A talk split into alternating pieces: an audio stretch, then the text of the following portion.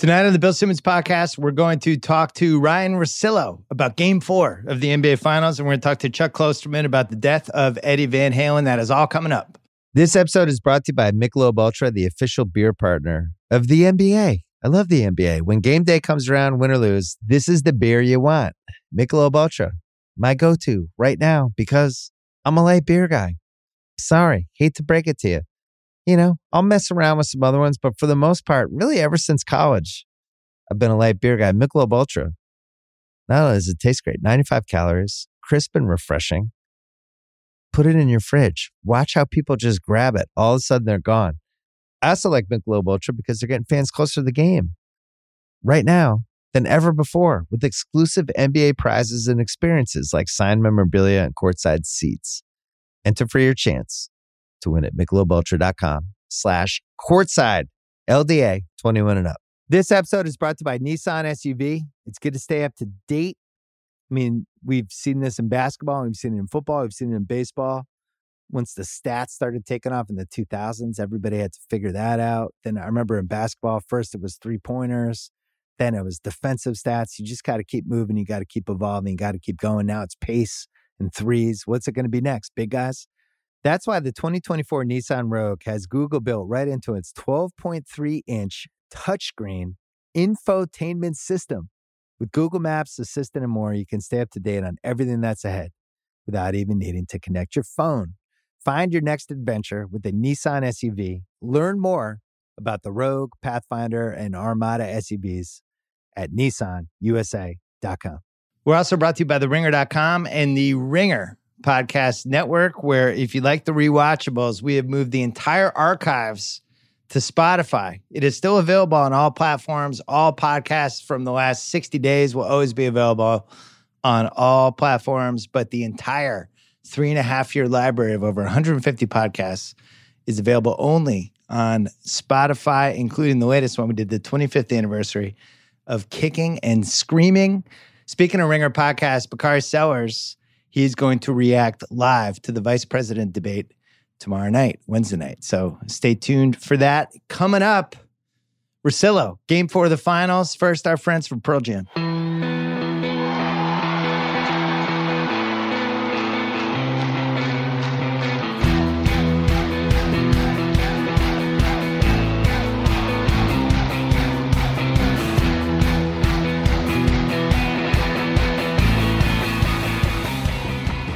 All right, taping this a little before nine o'clock on Tuesday. Lakers just won game four of the finals. Really seemed like there was some hope there that this was going to turn into an awesome series. LeBron, he hit the switch in the third quarter. He hit that long three right when it really seemed like Miami was going to be uh, just not going away. And you could see LeBron realize, like, okay, I gotta, I gotta step it up a little bit. He was terrific. But to me, the story, Russillo, was uh, the fringe guys. These were the guys that you point to and you go, this is why they can't win the title. KCP, Rondo, who's been on six teams, uh, the Alex Caruso. But when you win a title, those are the guys that end up coming through in an awesome game like that. I really enjoyed that game, but those were the guys that stood out to me.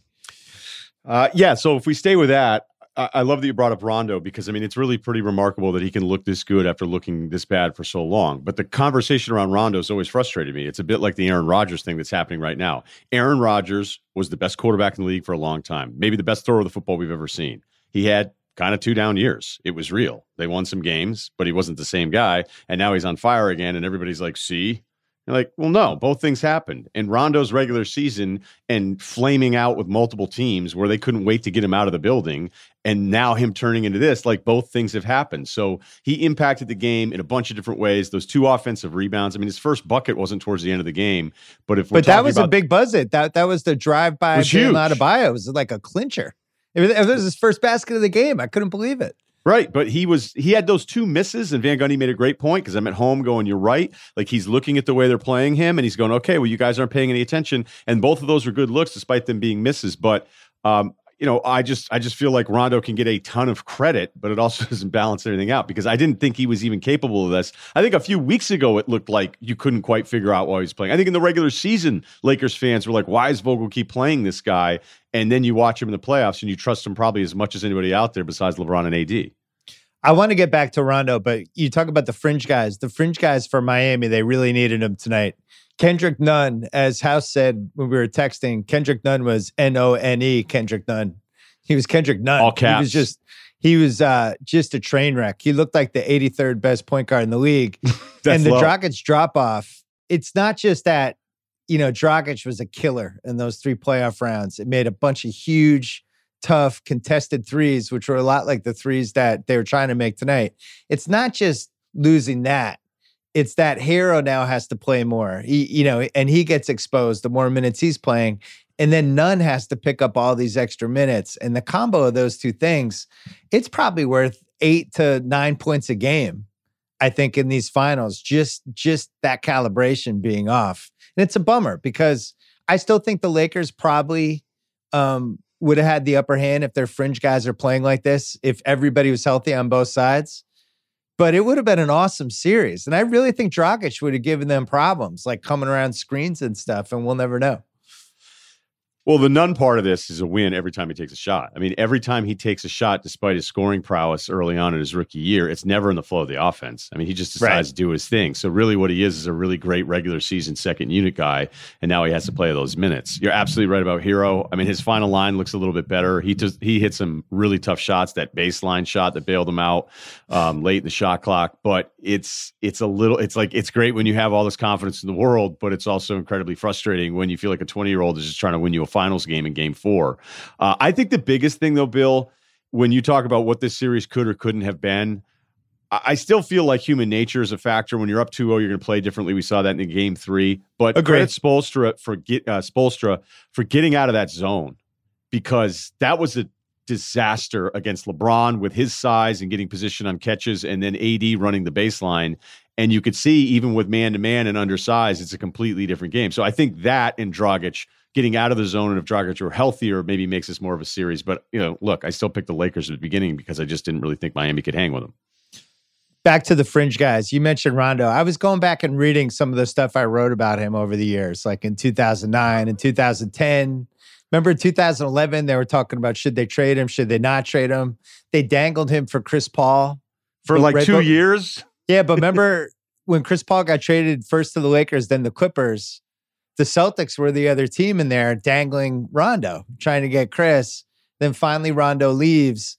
And if you if you just look at the way his career played out, it was the worst case scenario every step of the way, right? Goes to uh, Dallas, that goes terribly. Has this weird Sacramento run, ends up on Chicago with this these two different cultures that are fighting each other at the same time. For some reason, he sides with the young guys.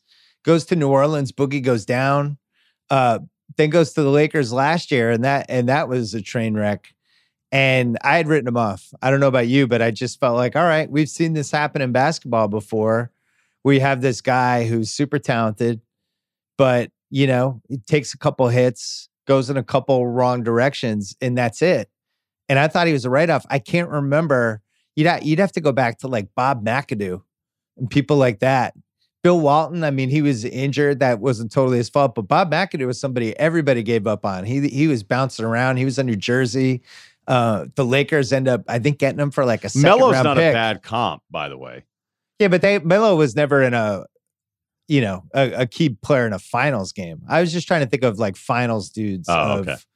you know, like just basically resurrections because you could see there was this moment at the end and LeBron's congratulating everybody. The game's not over, but he's, you know, they know they're going to win in the timeout. And he goes over to Rondo and gives him the two hand, two elbows next to the head, really close. I love you hug because he gets it. Like the stuff Rondo is figuring out, and it's more than that because there were plays when he was initiating that gave LeBron little rest because LeBron played a lot of minutes in that game. They were hard minutes. He got hard fouled a few times. He had, was guarding Butler uh, on the other end, even though he was going under the screens, but he was putting miles on left and right. And they really needed that second playmaker. So that helped. And then the other thing is, I think KCP stinks, and I can't think that anymore because he he was awesome tonight. That was a huge, huge. Reminded me a little bit of Trevor Ariza in 2009 when they just needed this Ariza performance they didn't know they were going to get, and they got it. And he was really good, and he made a couple huge plays in big moments, and that was a big reason why they won. Yeah, KCP stinking um, seems harsh because I know. I, I'm just saying he's one of the guys that I just personally are like, ah, he's not good. But I'm wrong. I'm I'm admitting I'm wrong. Yeah, I just think that plenty of teams would find a way to use him with the way he shoots from outside. I mean, granted, his, his numbers are probably not high for his career as you'd expect at like 35%. He's not going to rebound. He's not going to assist, but he's not really in a position to do any of that stuff. I mean, he's kind of stuck in the corner and he's like 38% this year. So that's a big plus. And Yeah. you still have to close out on him. And, and by the way, like the biggest bucket that he had was after he hit that whole thing kind of fell apart because LeBron hit all of his free throws for the most part tonight, 10 to 12. So that wasn't a disaster. When Jimmy Butler missed that three down 90, 88, and it was a Yeah. really weird play. Corner because three. They had, he had Rondo on him. And this is where screening becomes like the players are just so programmed to screen all the time for drivers they screened, and then he ended up getting LeBron as a defender instead of Rondo. And you're like, the whole reason you do this is to get the original matchup that you had. And then Right. Butler misses that corner three. Pope hits a three, and then Pope hits that layup when the shot clock was falling apart. The Lakers had like three. AD had a three in there, but there was three really big possessions. The game was still in the balance where Lakers players hit huge shots before And and neither of them were. And that was the thing. It was wasn't LeBron or AD.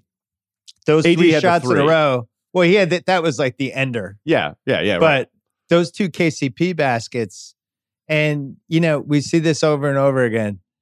That's actually what wins the finals. You don't just need the awesome performance from your best guy or your best two guys. It's these random dudes. And it's like I look back at the 08 Celtics in that game four, and it was Eddie House, James Posey. You know, and the, and those were the guys that flipped that game, and then Allen and Pierce did the rest. But you needed like the two randos. I just didn't think the Lakers, if they ever truly got in this position, because you you could see it in their eyes in the first, like I would say, two plus quarters, where especially this was a weird game. This It was, a really weird game the first half, which I think we It- need to talk about.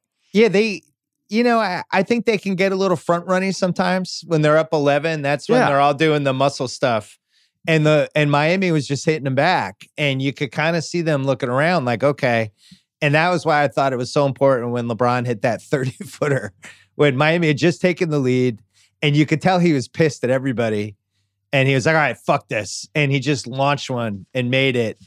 And just kind of kicked it into gear from that point on. And LeBron, we, you know, I don't want to say we take for granted because everybody talks about him constantly, but he's just, this was just a typical game for him, right? 26, 12, and 8.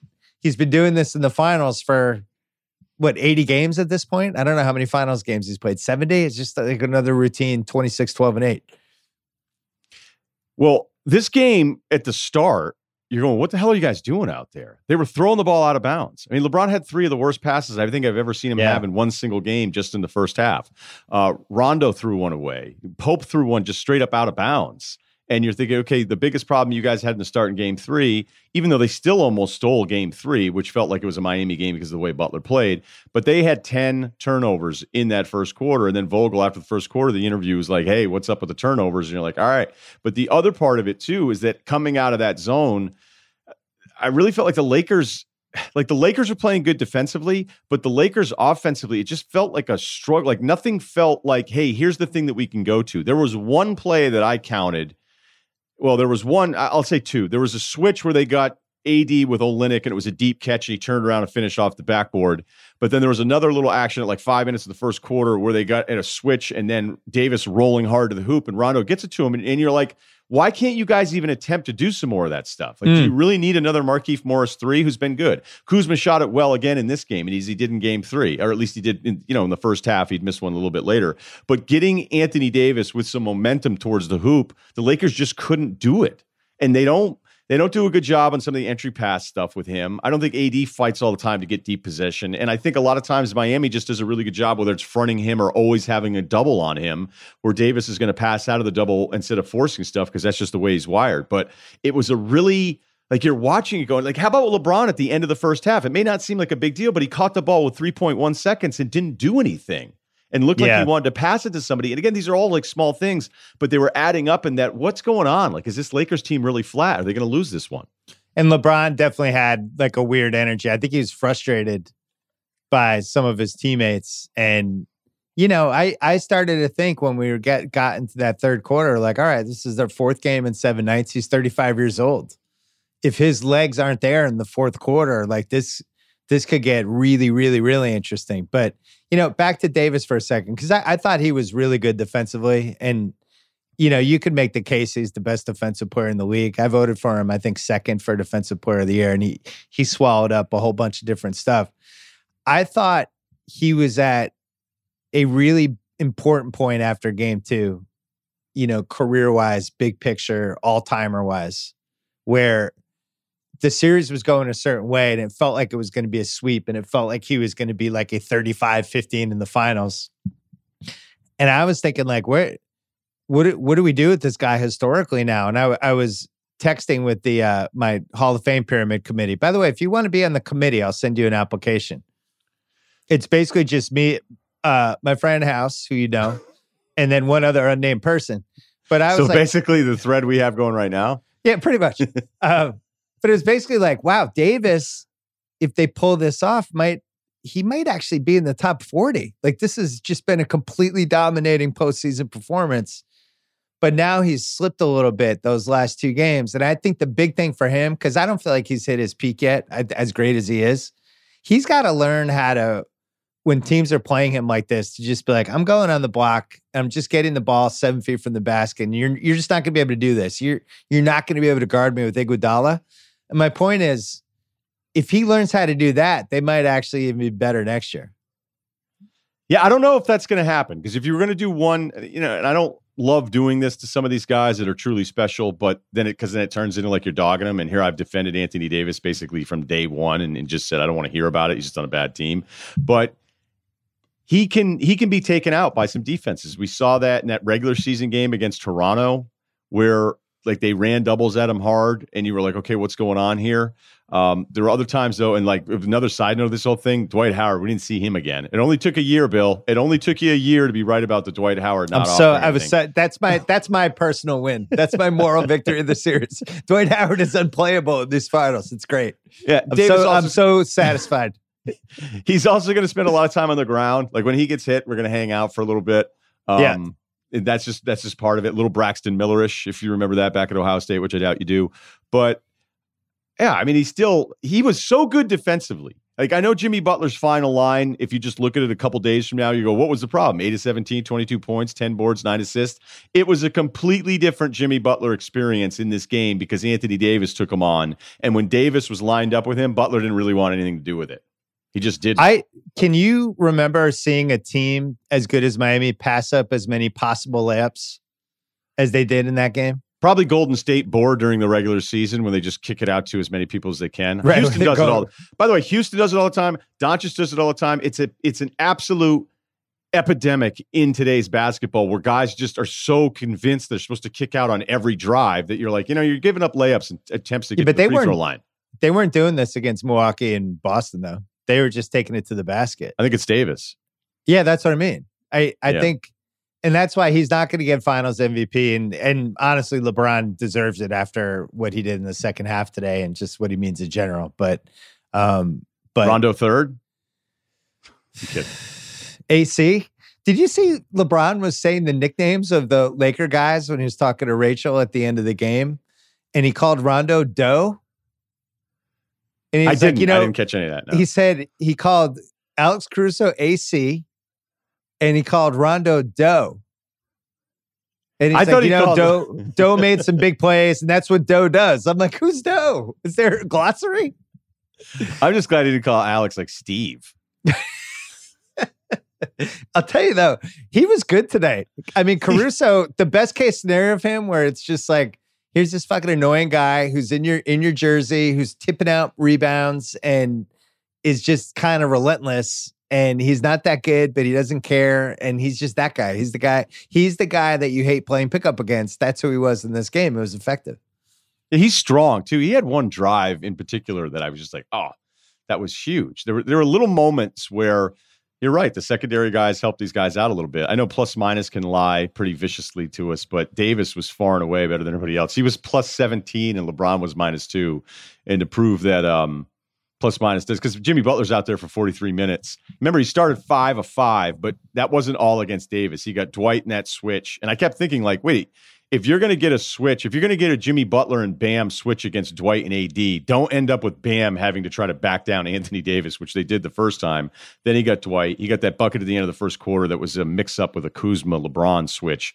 But I I thought that what Davis did defensively, even though I was frustrated with him offensively, because the interview they were like, "Oh, he was a lot better, more assertive on offense." I'm like, he played 12 minutes and had four points in the first quarter. He wasn't yeah. assertive at all.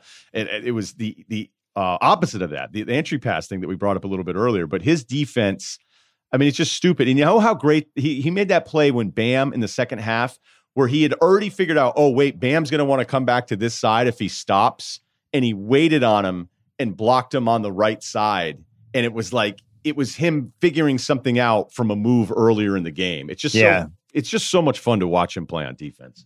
What'd you think, Bam? Seventy five percent in that game. I'm bad at this. You guys all scream 61%, 84%. I don't know how you're all good at figuring out what percent anybody is. I thought he had some awesome moments, so I, I didn't think it was a huge drop off. I didn't. I thought his drives, like the way he can dribble into getting a shot, the way he can pull up, I thought he had a lot of really good moments tonight. So maybe it was rebounding and defense that I wasn't paying 80, So you sound like you're an 80% guy. Yeah, maybe 84. 82. I thought he was a little different defensively. I, I didn't think he was the monster that he was in the Boston series, but you know, I also think there's might be because it's be not more, Tice. Well, yeah, you're going to be more confident in the Boston series, right? You're the you're the big Kahuna in that series. I want to talk about uh, Butler, but let's uh, let's take a quick break.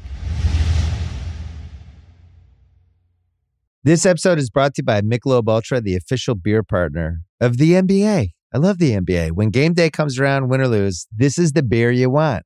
Michelob Ultra, my go-to right now because I'm a light beer guy. Sorry, hate to break it to you. You know, I'll mess around with some other ones, but for the most part, really ever since college, I've been a light beer guy. Michelob Ultra. Not only does it taste great, 95 calories, crisp and refreshing. Put it in your fridge. Watch how people just grab it. All of a sudden, they're gone. I also like Michelob Ultra because they're getting fans closer to the game right now than ever before with exclusive NBA prizes and experiences like signed memorabilia and courtside seats. Enter for your chance to win at michelobultra.com slash courtside. LDA 21 and up. Okay, Jimmy Butler had the fairly iconic game three, really memorable, a hardwood classics, no question, awesome, just toe to toe with LeBron, one of the greatest players of all time, and really gives it really gives it to the whole team, not just LeBron, but everybody, and controlled the game and reminded me a lot of the best things that Kawhi did last year in the playoffs, where he's just not only controlling the game, but controlling the actual speed of the game. And he's just dominating every single aspect of it and controlling it mentally and, and controlling the energy of it, the whole thing. And he was he was really good tonight. I because he didn't really nobody else I think on the Heat you would say played a really good game, right? There were some guys who were okay, but I wouldn't say, you know, in the Boston series they would get the random Duncan Robinson game, they would get the random Herro game, they would get the Iguodala half, they would get the Bam game. Nobody really had a great game offensively. He controlled it. I think th- being guarded by Davis, I can't even imagine what that's like. My point is, he vaulted a level in these finals from how, you know, really the whole playoffs and the whole season, but these finals specifically, I don't think we can overstate how important it is to watch somebody go toe to toe against these great players like he has. And now just thinking about like his place in the league, you know, I you've heard me talk about this for two plus years as we've been doing these pods. Like, I value this the most. I value the winning guys. I value like art. Do you show up in moments like this? Um, do the other players respect you? How competitive are you? How how how much does it mean to you? Do you care about stats? Like all the shit that I care about. That was one of the reasons I wrote my book about the secret and all that stuff. This guy's the embodiment of this. And now I'm thinking like, I don't know what my list is, best eight, best nine but you know, he just has to be mentioned now. And I think that's what's changed for him over everything else in these playoffs. Like he just has to be mentioned as one of the best players in the league now. I don't feel like that's an overreaction. It just depends on how far you want to go with it, because then I think sometimes we become really guilty of like trying to have to reassess everything and come up with some big picture topic or observation that can really be more about the moment. I mean, he was unbelievable in game three. He was. I think he's flirted with being a top 10 player at times, but I don't know that he's always been invited into that group, top 10. But then I think, to be fair to Butler, like why would any of us ever want Karl-Anthony Towns before Jimmy Butler? I mean, we can talk about age and all that kind of stuff, but when you really Right. break down like where your head is at and you watch two guys, like, are we ever going to see Karl-Anthony Towns do something like that in a game three of an NBA Finals with the team down 2-0? That seems impossible. Um, you know, I'm not going to put him ahead of Kawhi.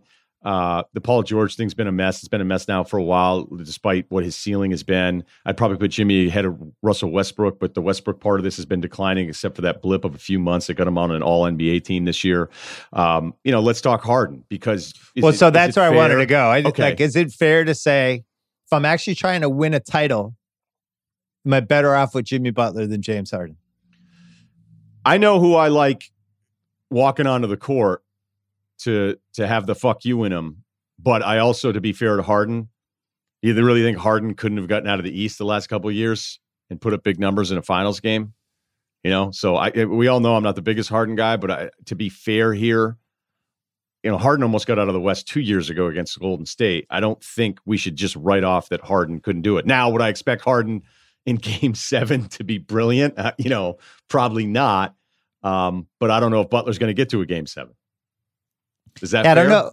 Yeah, I don't know you- what you're shaking answer your head a is. little. Yeah, Well, because I just know what I like in basketball players and the stuff Butler, what he did in game three, that's like, that's all I want. That's what I've Yeah, loved for my get it. entire life, you know? And it's like, I think just about every good guy probably rolls over in that situation or does the whole, I'm going to try to be the guy and then it goes badly, or does it for a quarter and a half, or tries to do it, gets frustrated, nobody else is joining him and kind of bails on everybody. We've seen all the variations of it. And he did it. And now, granted, the Lakers were half asleep in that game. And I think the fact that Miami so smartly moved away from the zone and did some great adjustments, and Davis was got in foul trouble. There were a lot of reasons that game happened, but I'm just really impressed by him. And it made me actually think back to that Philly series where, you know, he he he was the most important guy in that Philly team. In that game seven, I remember us talking about him like, wow, I didn't realize that Jimmy, this was going to be like Jimmy Butler's team, but that's kind of how it felt leaving that series. And man, what a tough loss for them. I've had so many Sixers fans that I'm friends with texting me during these last couple rounds, being like, this really hurts. Like, we had this guy, we traded for this guy. It was supposed to be him and and Ben and Joel. Like, what the fuck happened? And I think it's a fair question. Yeah, I mean, when you look at these numbers too, I mean, he's 28, eight boards, 10 assists per game in these four finals games. He's getting to the free throw line 10 times a game, hitting 91% of those. I mean, he wasn't, I thought Van Gundy brought up a good point. If they're going to play you belief, uh, below the screen that much, then you got to maybe just tease them a little bit. You know, take a couple of those shots to make them feel honest. You hit the first one, you know, maybe you hit the second out of three, just to keep him a little honest. I'd rather Butler take a three that doesn't feel entirely comfortable with than, than Kendrick Nunn taking 11 shots in a game. So I think that's something to maybe think about for game five. Like whenever Yeah. I look at somebody taking bad shots, I go, yeah, I'd rather Anthony Davis just post and turn around. You know, I'd rather I'd rather something else. What I love about Butler, though, specific to that Philly team, is yes, it can be abrasive, and it's been abrasive. And I don't always love the guy that decides like I'm out of here, I'm out of here, I'm out of here, I'm out of here.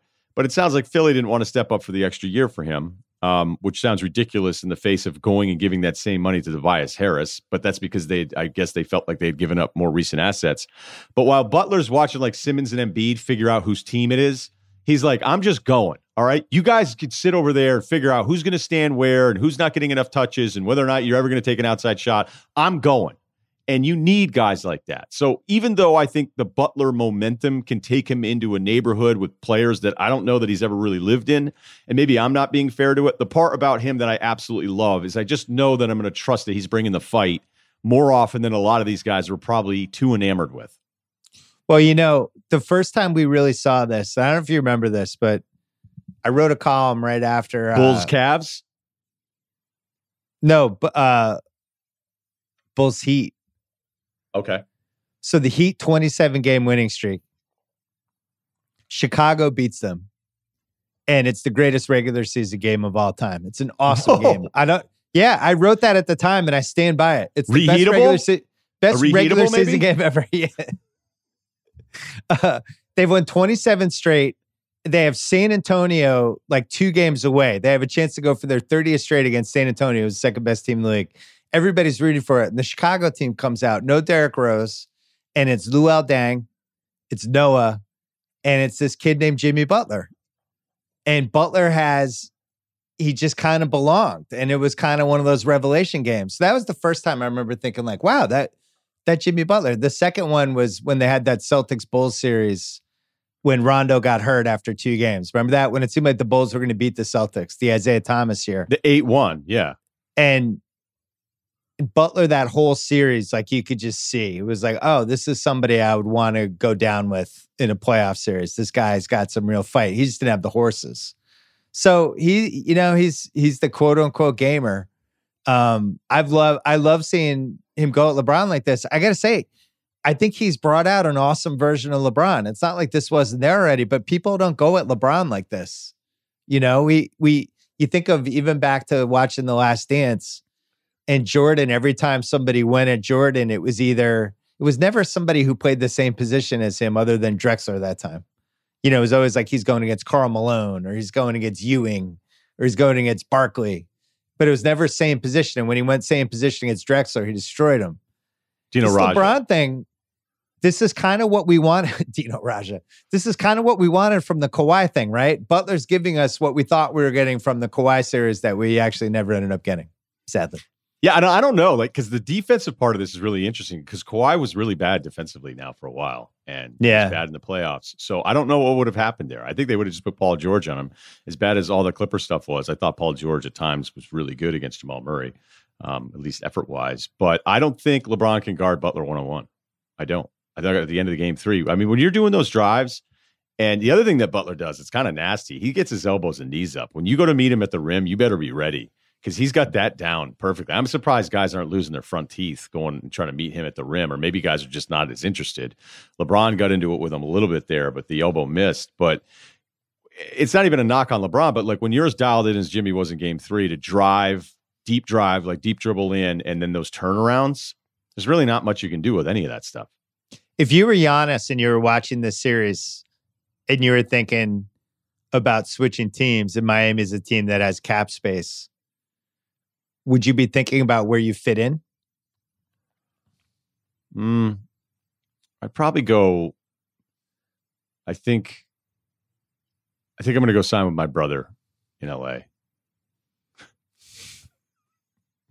Yeah. Which one? Th- Thanos? There should be an agent right out there. Have be like, have you met Joe Adekempo?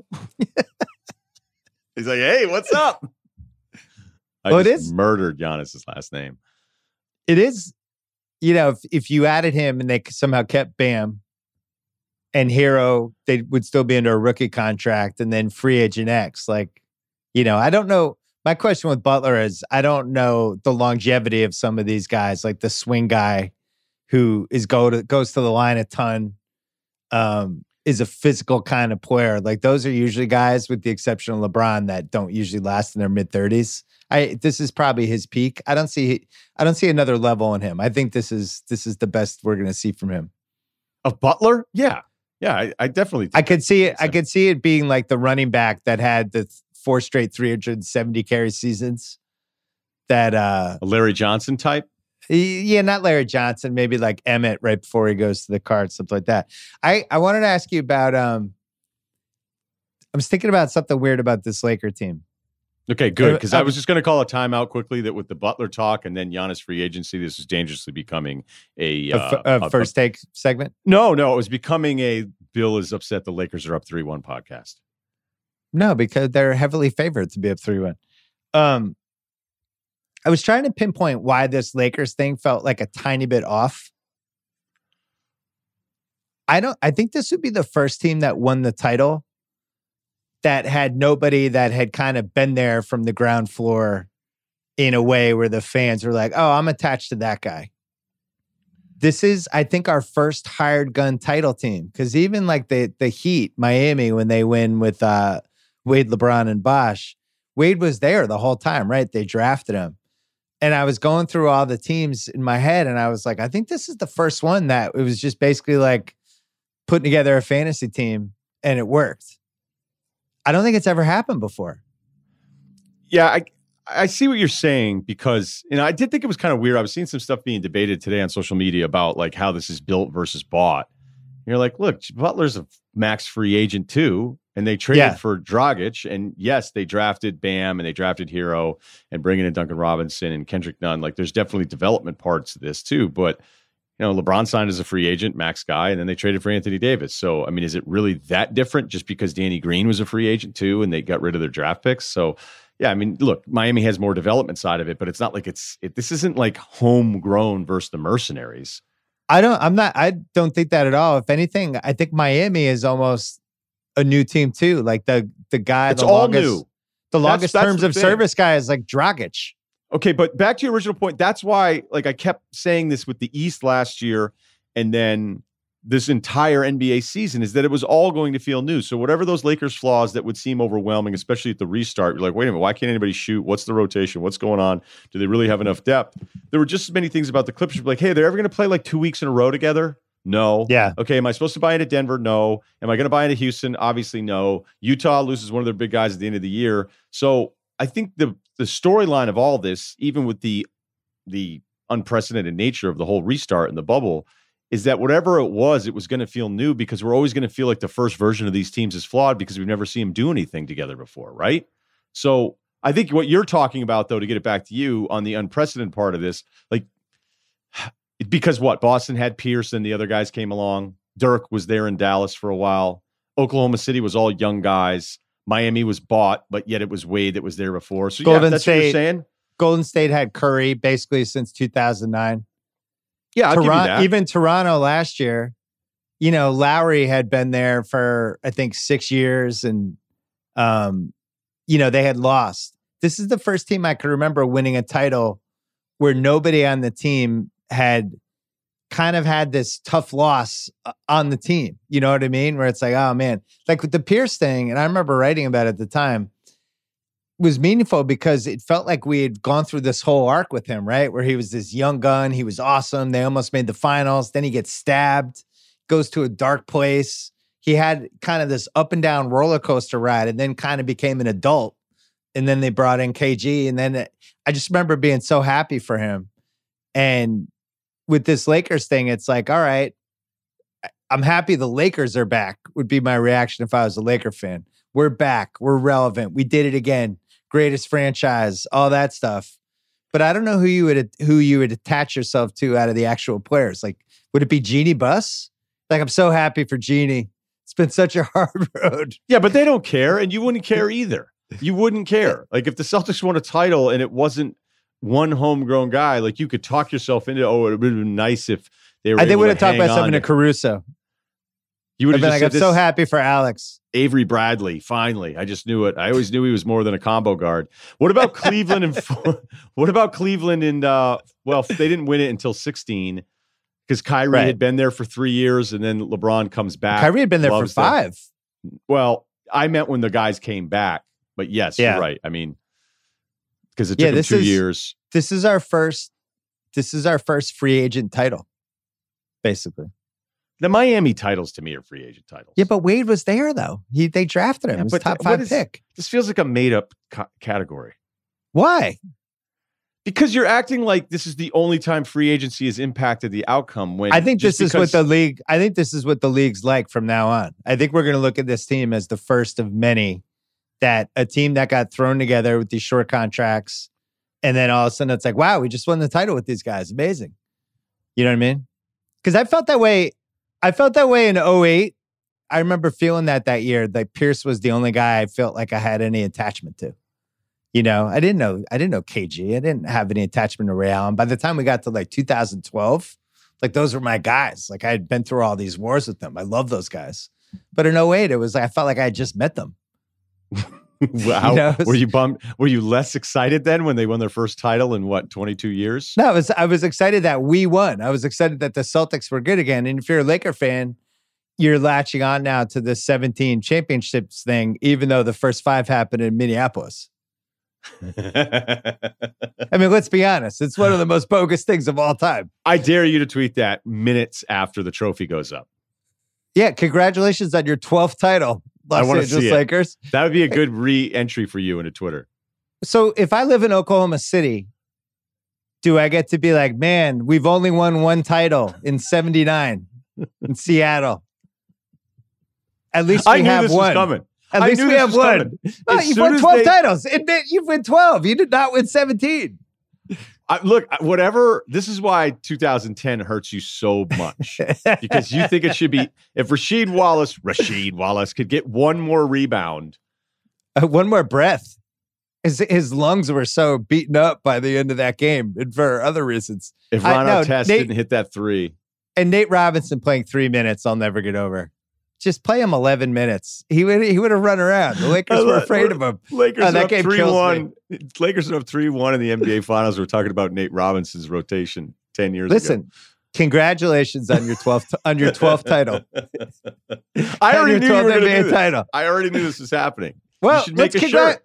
let's congratulate everyone in OKC on the 1979 title. It was great. Will you make ringer merch that says number 12 with an LA logo and like a 12 on the back?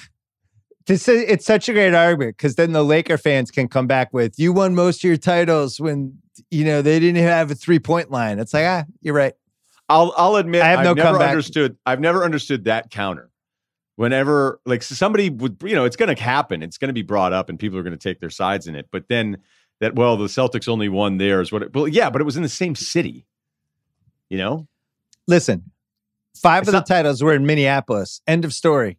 right? It's not like they're called the Bal- the the, the uh, like the Boston Alps. Fair. You, I mean, you I you're live in LA smiling now. like you. you I don't see many lakes.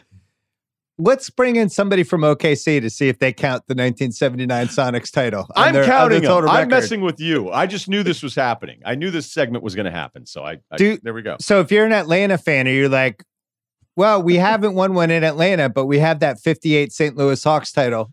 So we do have one. We have the one they won in St. Louis. How mad do you get when American-born players with Greek heritage play for the Greek national baseball team? I hope. I hope you. You know what? I was off this. Now I want to. I want to see how long you're going to go. If we do 20 more minutes on this, I'll be. Oh, if we only do 20 more, I'll No, I'm. I'm good. We're going to take a quick break and come back. This episode is brought to you by SimpliSafe Spring. On the way, warmer temperatures, more time outside, more time away from your home. Do yourself a favor. Make sure you're doing what you can to protect your place and get a SimpliSafe home security system. Comprehensive protection for your whole home. A great way to keep you and your loved ones safe. What if you're going out for Easter for six hours? You don't think the burglars are going to figure that out? That y'all y'all packed up your car at like 11:30 on Easter and you drove off somewhere? Yeah, all they need is an hour. I'm not the only one singing SimpliSafe's praises. SimpliSafe, named Best Home Security System in 2024 by U.S. News and World Report, recognized for the best customer service and home security by Newsweek. Protect your home today. I use SimpliSafe and love it. My listeners get a special 20% off any new SimpliSafe system when they sign up for Fast Protect monitoring. Just visit simplisafe.com slash BS. Don't wait. That is simplisafe.com slash BS. This episode is brought to you by Nissan SUV. It's good to stay up to date. I mean, we've seen this in basketball, we've seen it in football, we've seen it in baseball. Once the stats started taking off in the 2000s, everybody had to figure that out. Then I remember in basketball, first it was three pointers, then it was defensive stats. You just got to keep moving, you got to keep evolving, you got to keep going. Now it's pace and threes. What's it going to be next, big guys? That's why the 2024 Nissan Rogue has Google built right into its 12.3 inch touchscreen infotainment system. With Google Maps, Assistant, and more, you can stay up to date on everything that's ahead without even needing to connect your phone. Find your next adventure with the Nissan SUV. Learn more about the Rogue, Pathfinder, and Armada SUVs at nissanusa.com. So, Lakers win this one. We assume they're going to win the title. It's Friday night, three days rest. Was the bubble a success? How you remember this whole playoff thing? I'm not talking about the social justice stuff, all that stuff. I'm talking about the quality of basketball, the lack of home court advantage, the quality of play round to round. Did the right team win? Because my I would argue that the right team did win. And you could you could go through the series and be like, what the fuck happened to the Clippers? I have no idea. Oh, Miami had these injuries. That sucks. I did a column in 2012 about footnote titles because I don't like the term asterisk. Um, I think there's only been a couple of titles over the years where you could really be like, man, that one gets an asterisk. Like I, I think the 88 Pistons, Isiah spraining his ankle at the worst possible time. I really feel like the 88 Pistons were better that year, but it's tough to say asterisk because the Lakers still won the title. So I call it a footnote title. I don't know if this will qualify as a footnote title because it's not their fault the Clippers didn't show up.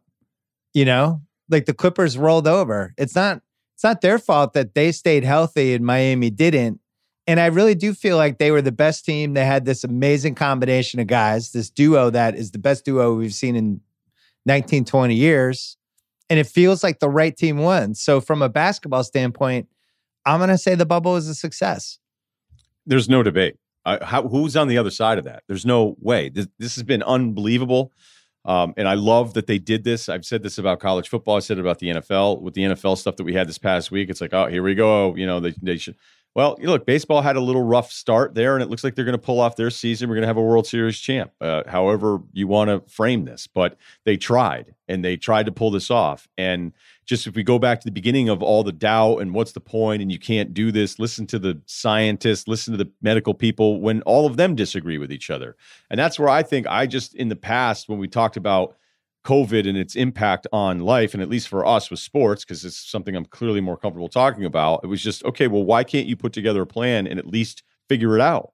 Can't you figure this thing out and give yourself a chance of completing the season? Now, there's some in the camp that said exposing anybody taking any risk greater than zero is a mistake. I, you know, I don't know if the world works that way, but that's why I look at this and I'm just like I don't know Adam Silver other than interviewing him a couple times, but he's been incredible this entire time. Like I, you know, look, I'm an NBA guy. We all know that. We know how big of an NBA guy you are. It sounds weird to say like, "Oh, I'm proud of this league," but I'm proud of these guys. I'm proud of the players for putting up with what wasn't perfect. Um, but I would always think that players wanted to play, and that's why they voted overwhelmingly to come back and play. So I don't know how anybody, other than unless they just wanted to zag on a TV show, would look at the culmination of this and think that this was anything but a massive success.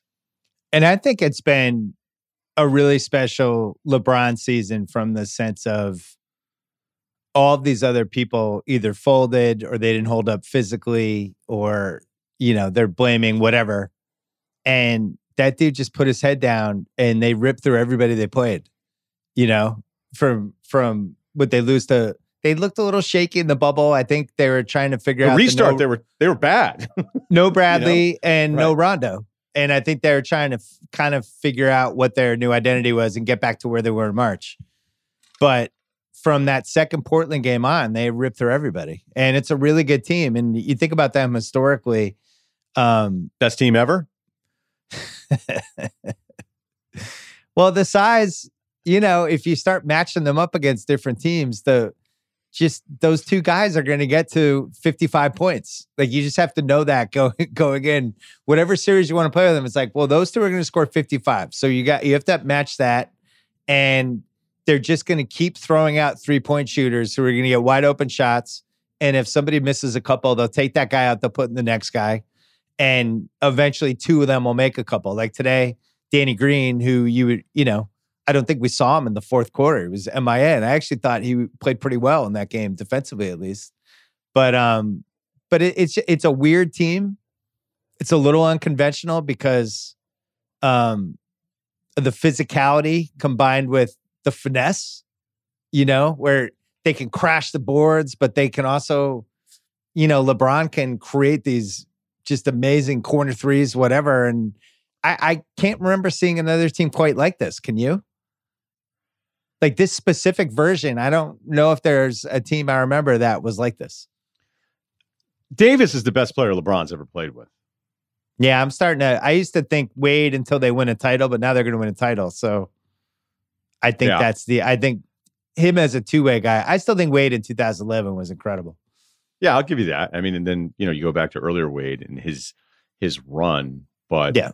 I'm probably giving Davis too much credit projecting on what the next couple of years would be like. I mean, eventually this LeBron thing is gonna slow down. I would think. I, I mean, it's.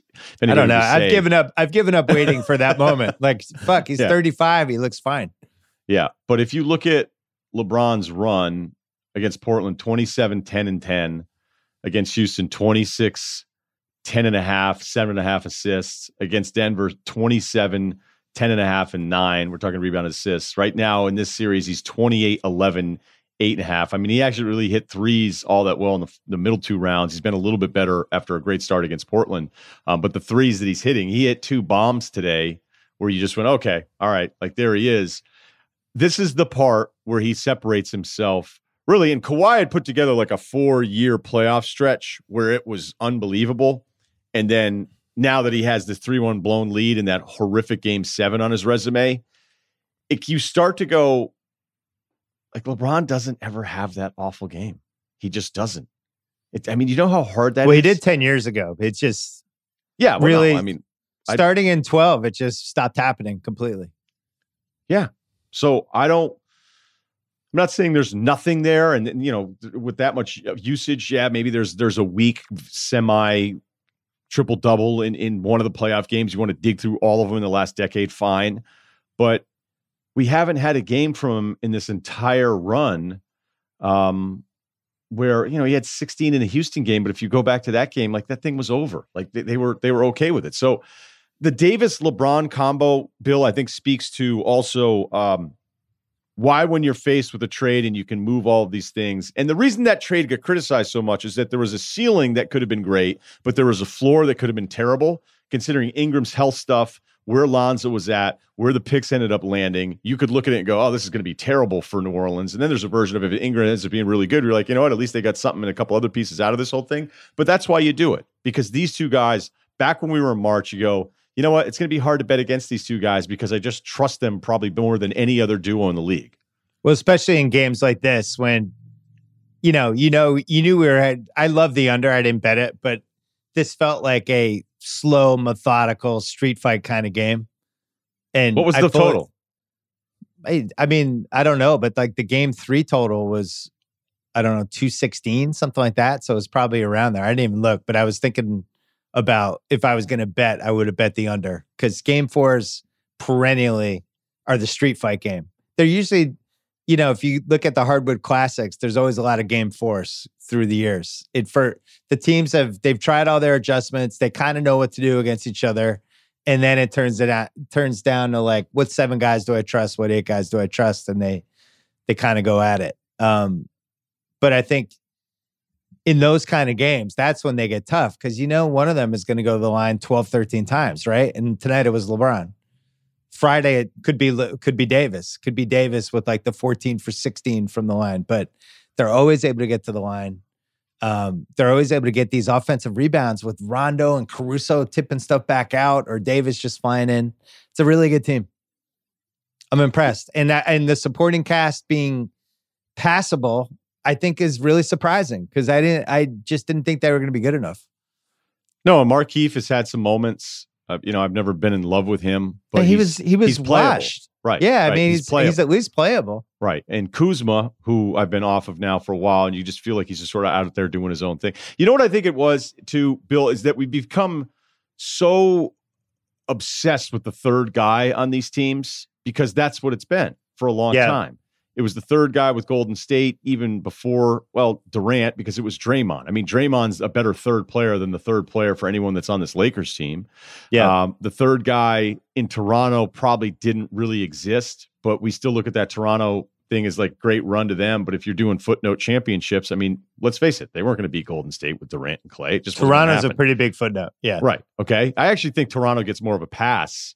You know, it's funny how Toronto will be like, oh, you guys overlook us. You don't give us enough credit because we're in Toronto. But actually, because you're in Toronto, you don't get nearly enough shit for winning that title against a gold. Like everybody was just so in love with the Toronto and Kawhi story that I actually don't think that they're criticized as much as an American team, a big American franchise would be winning that title with players and saying, "Oh, well, wait a minute, that other team didn't have two of their main guys." And again, I well, especially think, the way Durant was playing before he got hurt, oh, because oh, yeah, he was the right. he was the best player in the league when he went down. Yeah. So my question to you would be: if you run through the last decade, Cleveland had the third guy, Miami had the third guy, Boston had a third guy before. I think that. the I think that era is over. I think it's a two guy league now. I think it's switched. Because of money or because of design? Because of money. Yeah. Because the salaries are out of whack. The only way really to have that third guy is if you're in a situation where, like, if you're Miami, you draft somebody like Bam and he becomes a third guy while he's on a rookie contract. That's how you get a third guy. You can't acquire a third guy in free agency. It's too. But expensive. they kept they kept talking about it. You know, the Lakers part when it would be when it didn't look as good. And you were right to.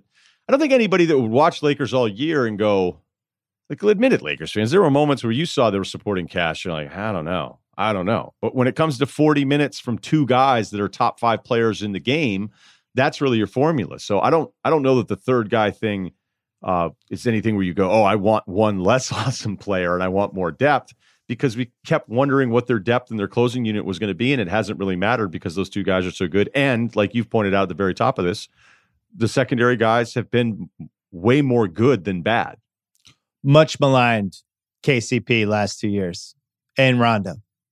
Rondo, the Laker fans were freaking out about first half of the season. They were like, "What "What is Vogel? What does he have on Vogel?"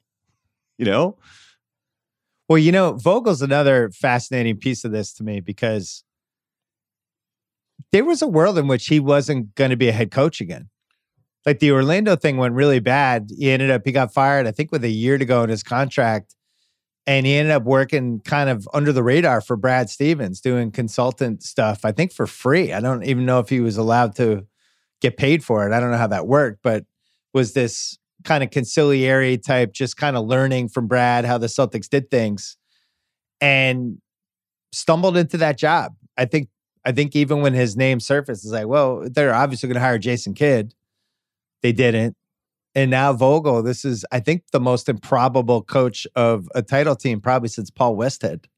When Paul Westhead got that job because Jack McKinney got in a bike accident and ends up coaching the 1980 Lakers to a title. The Vogel thing, like, if he didn't get this Laker job, I don't know if he would have gotten another job. And I think they really liked him because they knew he was going to bring a defensive mindset to a team that really needed a defensive identity. They didn't have to worry about the offense part but he's done a good job. Spo's, I think, the best coach in the league. It's him or Nick Nurse, and Spo did all the adjustments, and the Lakers responded.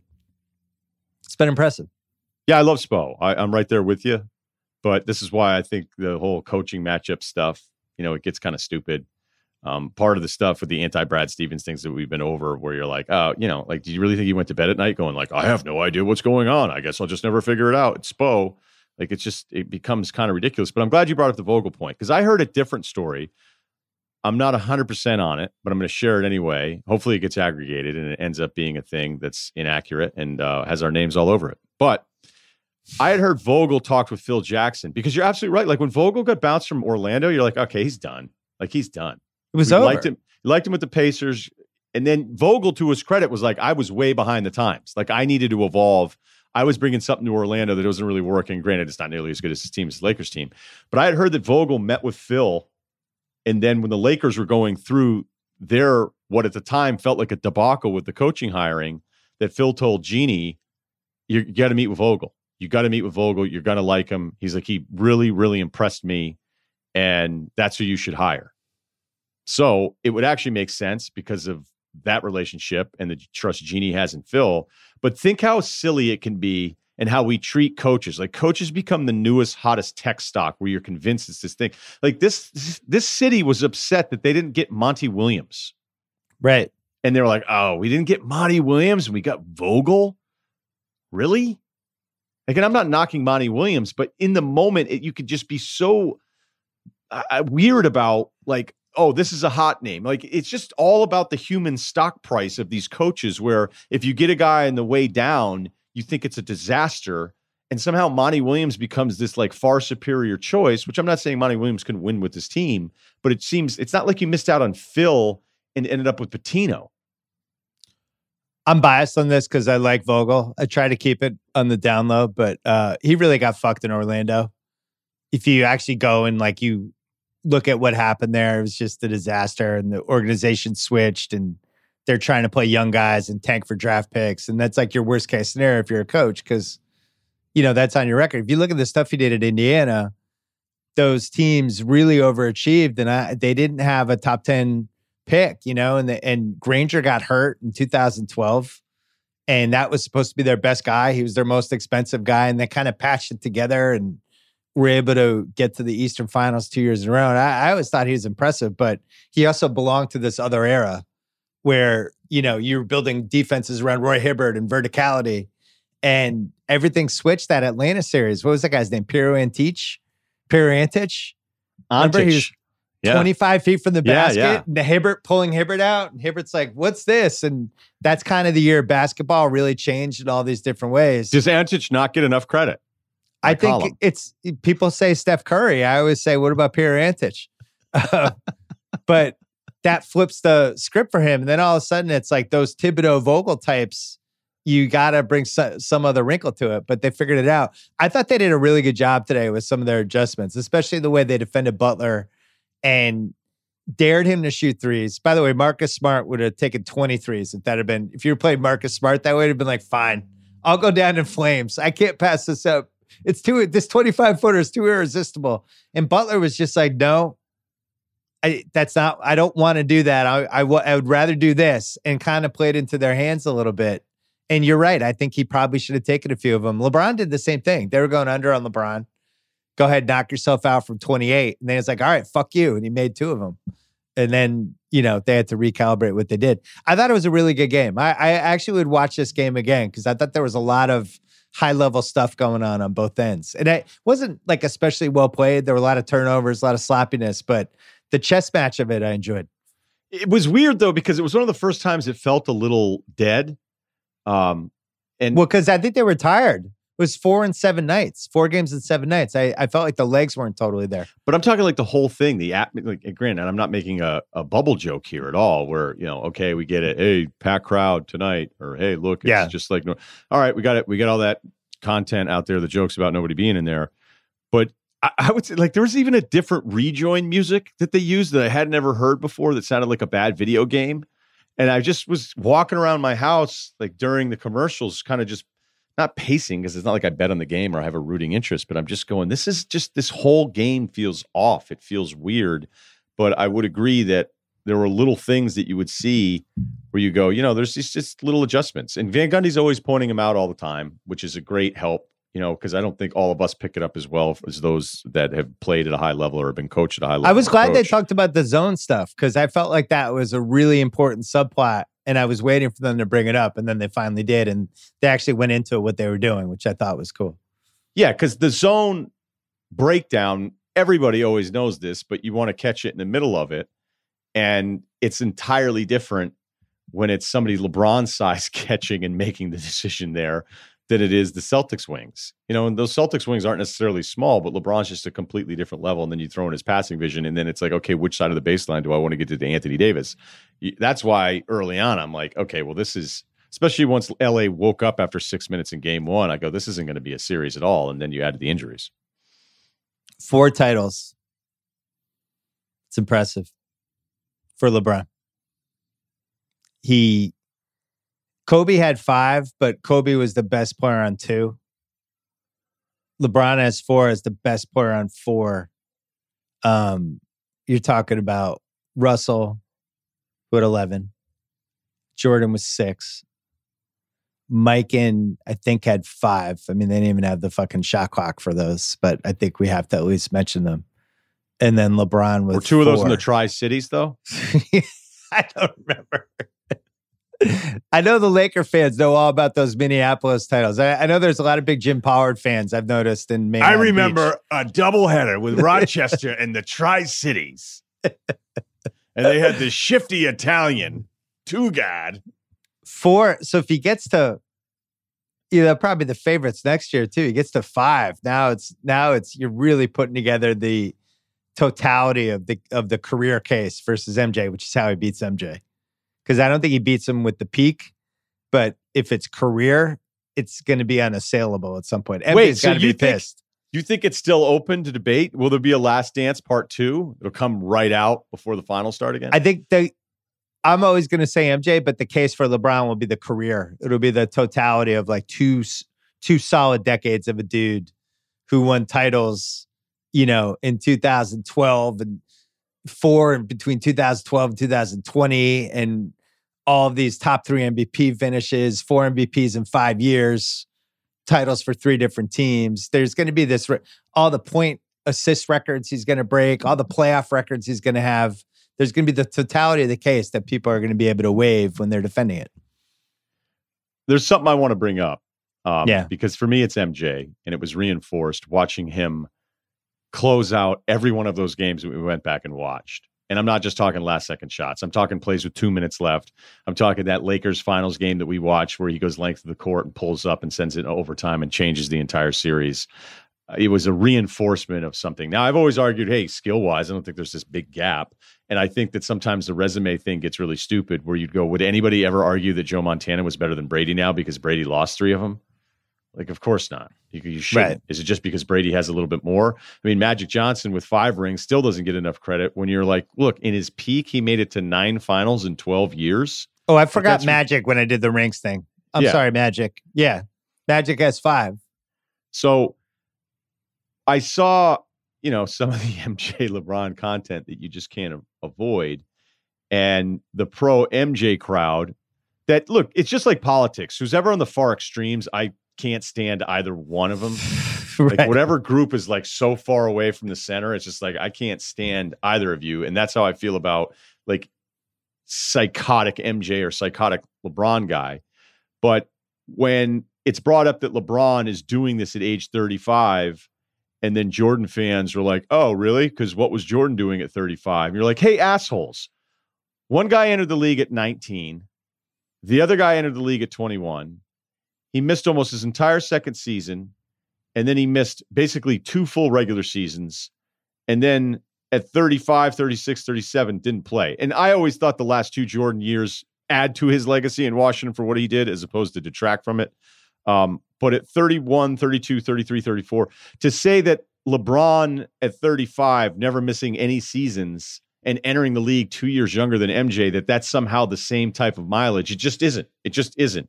I think MJ's better. I'm siding with MJ in the big picture thing, but that's a very bad anti LeBron argument.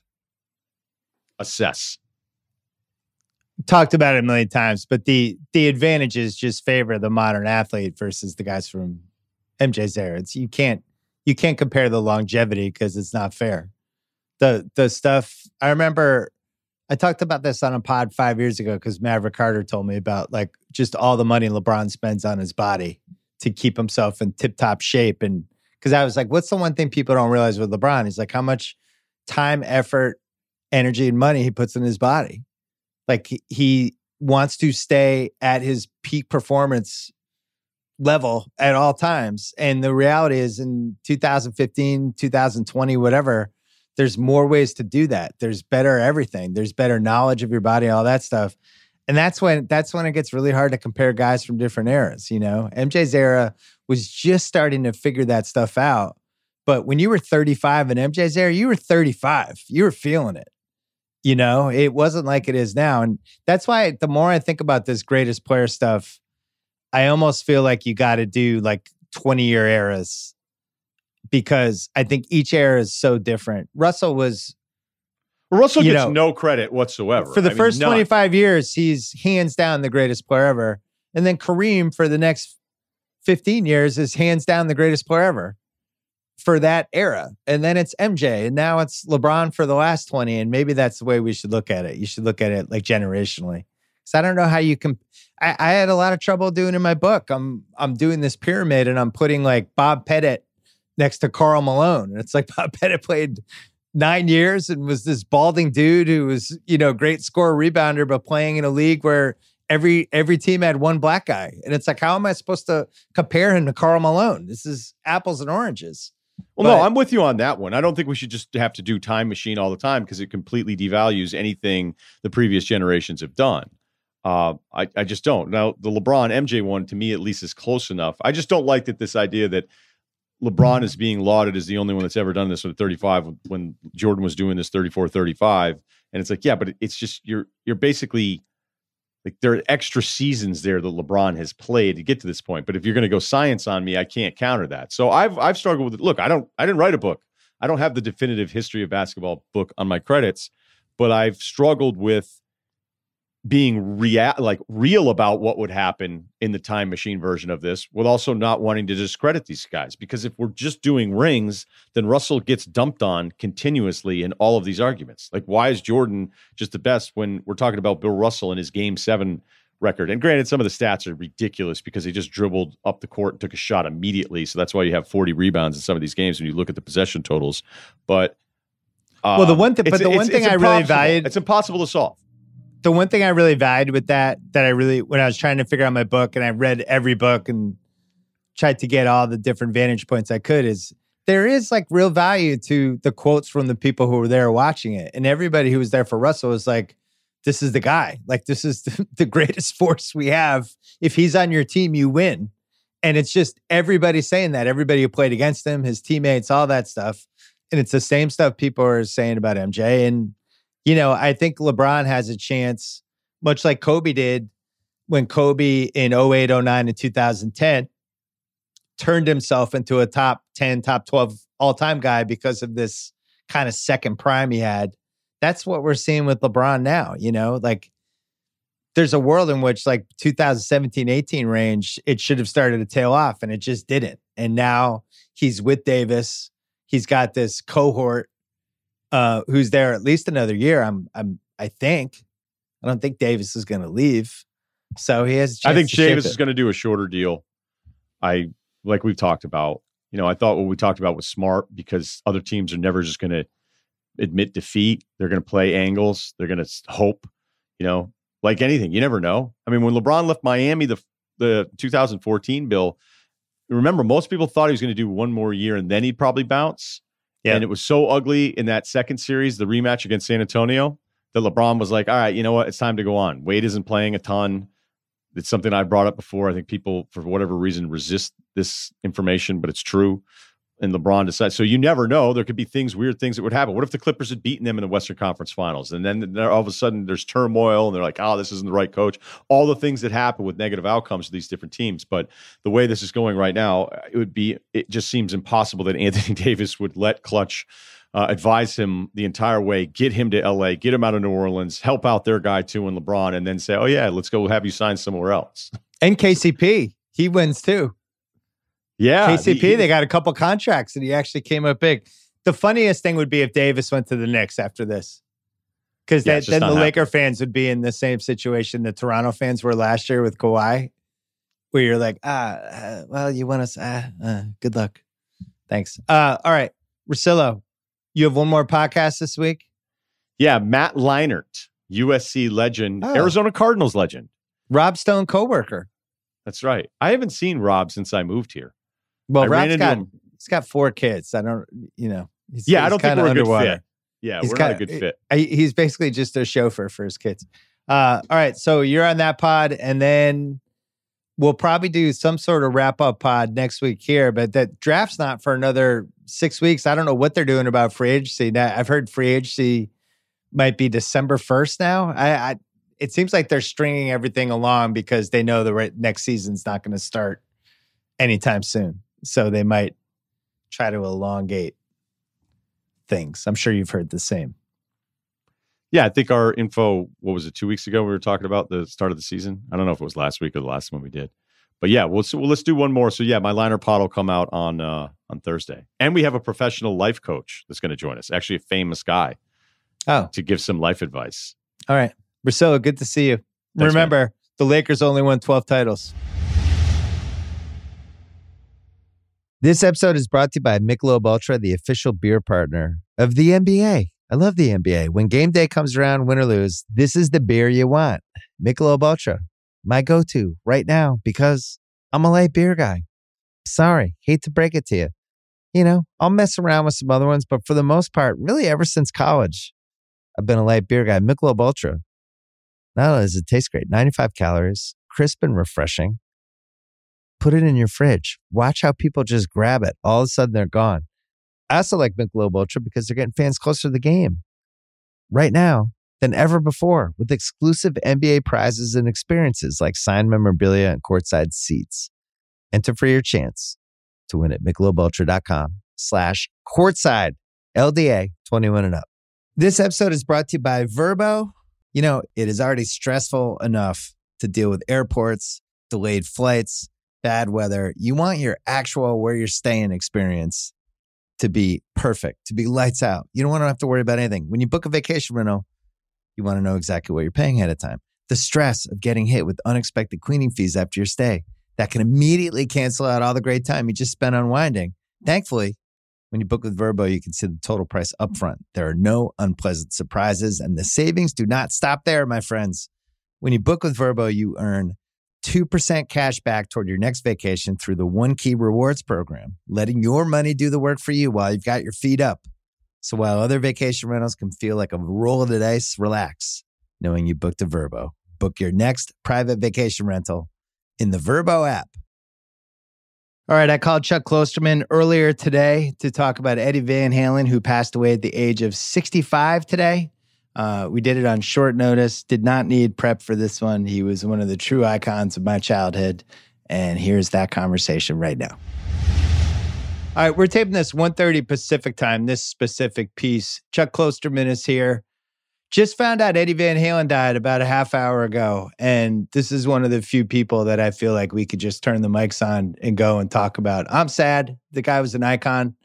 Hard to imagine, uh, hard to remember music without him, at least for me somebody you've written about a lot. What was your first reaction? To his death or to Van Halen in general? Because Just the whole thing. Well, I mean, it's, it's his death is is of course sad.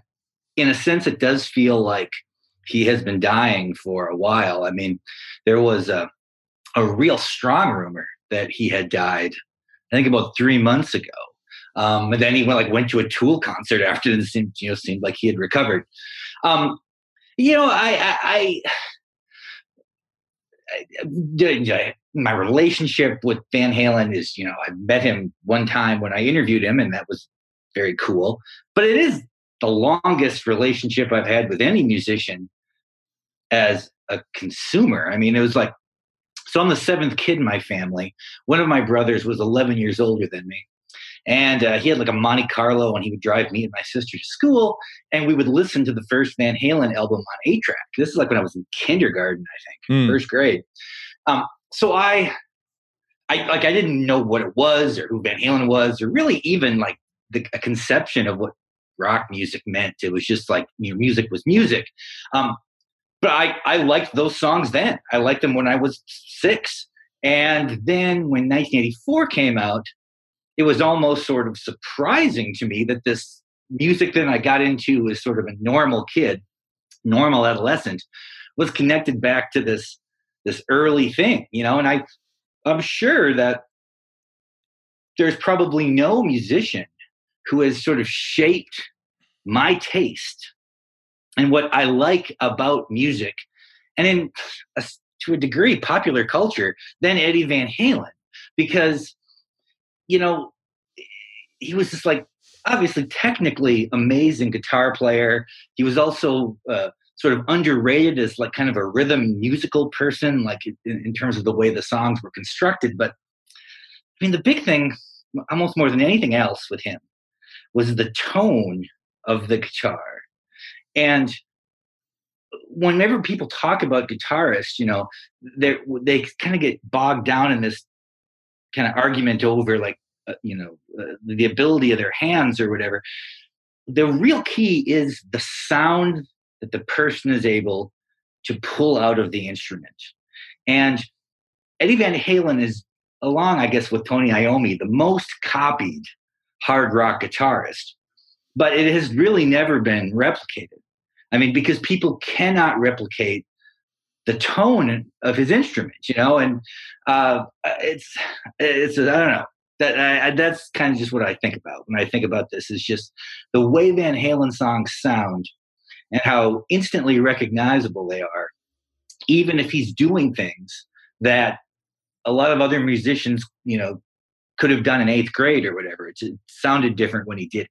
You know? Yeah, I feel like he was a one on one. You know, when I when I think of like, all right, what made this guy special? It's like I don't even know who I would compare it to. I know I know Hendrix was dropped with him, stuff like that. But for for me, like growing up as a kid in the '80s, they were the first band that seemed to matter after the classic classic rock guys, right? And all of those bands, and they were like the generation that kind of belonged to the generation I was going into. And it was like, well, these are our guys, Van Halen. And when 1984 became as big as it was, it was really kind of stupefying in the moment. It was like because they they were they were over there as this stadium rock band, this new generation. But then to watch them become massively popular and be on MTV every hour was kind of crazy to watch. And and there were some people who loved Van Halen at the time who didn't totally like it. Oh yeah, the, the my and, brother who I mentioned, my brother hated 1984. He, right. he hated the fact there were keyboards on there. Um, he liked the song Panama, but like he thought like Jump was terrible. He thought I'll Wait is terrible. Um, there was always part of that. You know, I mean, it's Van Halen still felt like a young band in 1984. Like they had yeah. several records, but um, it, it, it's just you know, it's there are some individuals who just kind of create these shifts in musical culture, and he was one of these people because Van Halen, but specifically, well, it wasn't just him; it was him and David Lee Roth, I guess, who changed sort of the caricature of what hard rock and metal was. That prior to the first Van Halen record, it was really kind of built in this like Black Sabbath, Deep Purple, um, just that there was a, a, a you know a UFO maybe. It's like these bands who were uh, seemed to only kind of work in this in this one sort of limited range of the particularly the kind of person who'd be into it and, you know, Van Halen made metal less heavy, more melodic, and much more inclusive in the sense that Van Halen had tons of female fans. And I mean, there are just like, I, I really remember, I hope I don't get this wrong, but I remember like an interview, I'm pretty sure Billy Corgan did with Eddie Van Halen. This is probably 20 years ago, maybe 30 years ago now. Um, and they were talking about Sonic Youth and how Sonic Youth had given an interview. I think I don't think it was Kim Gordon or something. Maybe it was Thurston Moore, talking about how how what a bummer it was for uh, like Sonic Youth to have to play in Iowa and have to like play in Nebraska and stuff, and how much they hated it.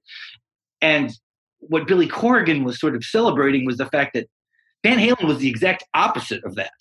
They were like, playing in the middle of nowhere is the same as playing in New York or in California. It is the it was the most almost like consciously monocultural thing that there was no limitation as to who could be a Van Halen fan.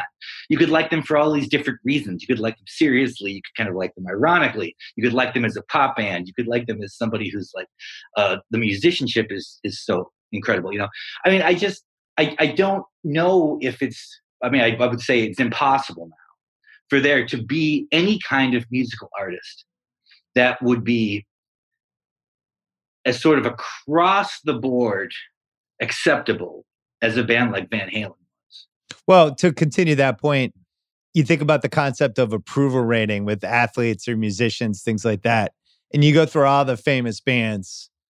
And, you know, like take Led Zeppelin, for example huge backlash to them pretty much from when they hit their peak all the way through. And yeah, I remember you wrote a great piece for Grantland about um, what was it, one of their last concerts? Yeah, on YouTube, their, their, their Knebworth concert. Yeah. yeah, yeah.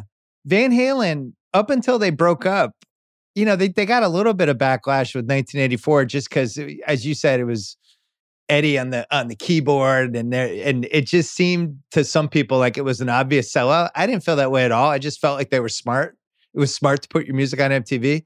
But for the most part, as the years have passed since, at least the David Lee Roth era, I think is about as respected of an era as I can remember from a band. You know, even as I, but like my son got into rock music, I don't know, three years ago when he started playing the bass, and it was fun to introduce him to these different bands.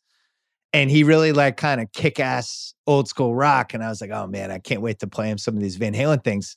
And watching him react to some of these Van Halen songs, they're just bangers, man. They're iconic. They're gonna live on for as long as we have music. They're gonna well, have they, nine songs everyone's gonna love forever. I mean, there was some pushback against the early Van Halen records for From two who? reasons. One, well, one that was this it was the, the loudness and the volume of it. Actually, similar to when you know it's it's odd. Eric Clapton, we don't think of Eric Clapton as this deafening guitar player, but when Eric Clapton was new, that was the knock on him. Why is he playing so loud? Van Halen was the same way. I, I think Robert Christgau wrote about them in the Village Voice and said it was like music for aircraft carriers. That's right. how he described it. The other thing was is that Eddie Van Halen did do something that as is often the case, an innovation that a lot of people sort of uh, kind of perverted, which was the idea of guitar playing almost being this athletic endeavor, where it's that that it, it wasn't just something um, that uh, that like oh, okay here's the best way to describe it. So first van halen records coming out in 1978 that's like the height of punk music okay? And the the draw of punk music for a lot of people was like anybody can do it. You can just buy the instrument and go to your garage and you can do this too. It's something anyone can do. But van halen was the ultimate example of you can't do this. Like you got to sit in your garage by yourself for three years to play one of my songs and he did create this distance between the artist and the person who was receiving the art. Like there was a huge chasm there. And I think to some people that was just a real unlikable thing because while on the one hand, well, while Eddie Van Halen is making this music that like they say is very inclusive, anyone can be a fan of it. It wasn't something anybody could do. And you know, uh, uh, I, have I've used this example a bunch of other times, just like kind of like how people have talked about, say, like Jimmy Connors and John McEnroe. Whereas like Jimmy Connors seemed to love the crowd, and John McEnroe was almost like telling the crowd, like, shut up. Right. Let like, me do like, my thing. I'm a genius. do this. Yes. You know, yeah. like like this is hard. Like I don't, you know, um, and, and I think some people got that sense from Eddie Van Halen. I mean, there were like also, you know, Eddie Van Halen was extremely dismissive of the guitar players who sort of uh, copied what he did and used him as an influence. He, he didn't really seem, I mean, when I did that, I did a story on him um, for Billboard. And, you know, I don't, we'll never know how totally true this is, but like his, the big thing he always insisted in my interview and in many interviews is that the last record he had purchased was Peter Gabriel's So in wow. 1986 that he had not bought any records since then that you know didn't couldn't name any guns n' roses songs couldn't name any metallica songs didn't even know who radiohead was could name one song by that randy rhoads played on. Like almost this idea that like he said like he liked listening to his car the engine of his car more than music and his wife was like yeah it sucks. Like we're in this you know we can't play the radio or whatever. So that he did have this idea that he was really separate from the kind of music that he's associated with. But then, interestingly, at the same time, he would occasionally, on almost every Van Halen record, at one point try to sort of re illustrate that he was not just somebody who could play a lot of different notes, but he could play these heavy riffs that would sort of make other bands who doing the same thing seem, uh, you know, like cheap or whatever. Like, I mean, he's a complicated guy. There's weird things about him he had a very weird interaction with Nirvana one time where he said some things about uh, another guy in the band that, of course, now is really problematic. He, he, he, the other dudes like Sammy Hagar and Michael Anthony and a lot of these other guys have mentioned that there's kind of these two different realities, like how Eddie Van Halen saw the world and how it actually was. So it's not like he is this, you know, untouchable figure, but he is an untouchable musician you know, I mean, uh, he's was my favorite guitar player. He'll always be my favorite guitar player. I was thinking about the concept of when they're at their peak, what they were like in an arena, which I never got to see them with Roth, like in that whole era. I just I wasn't old enough, and you know, even if I'd gone to see them when I was like I don't know 15, I, I don't think it would have resonated the way it should have. But a lot of their stuff has lived on on YouTube and you can see it. Like it's different. There's something. There's an electricity to some of their concerts. There's stuff I think starting in maybe '78, but you go through and they're just playing in these different NBA arenas, basically, or hockey arenas, and you know, Roth was for his limitations as a singer was an incredible stage man.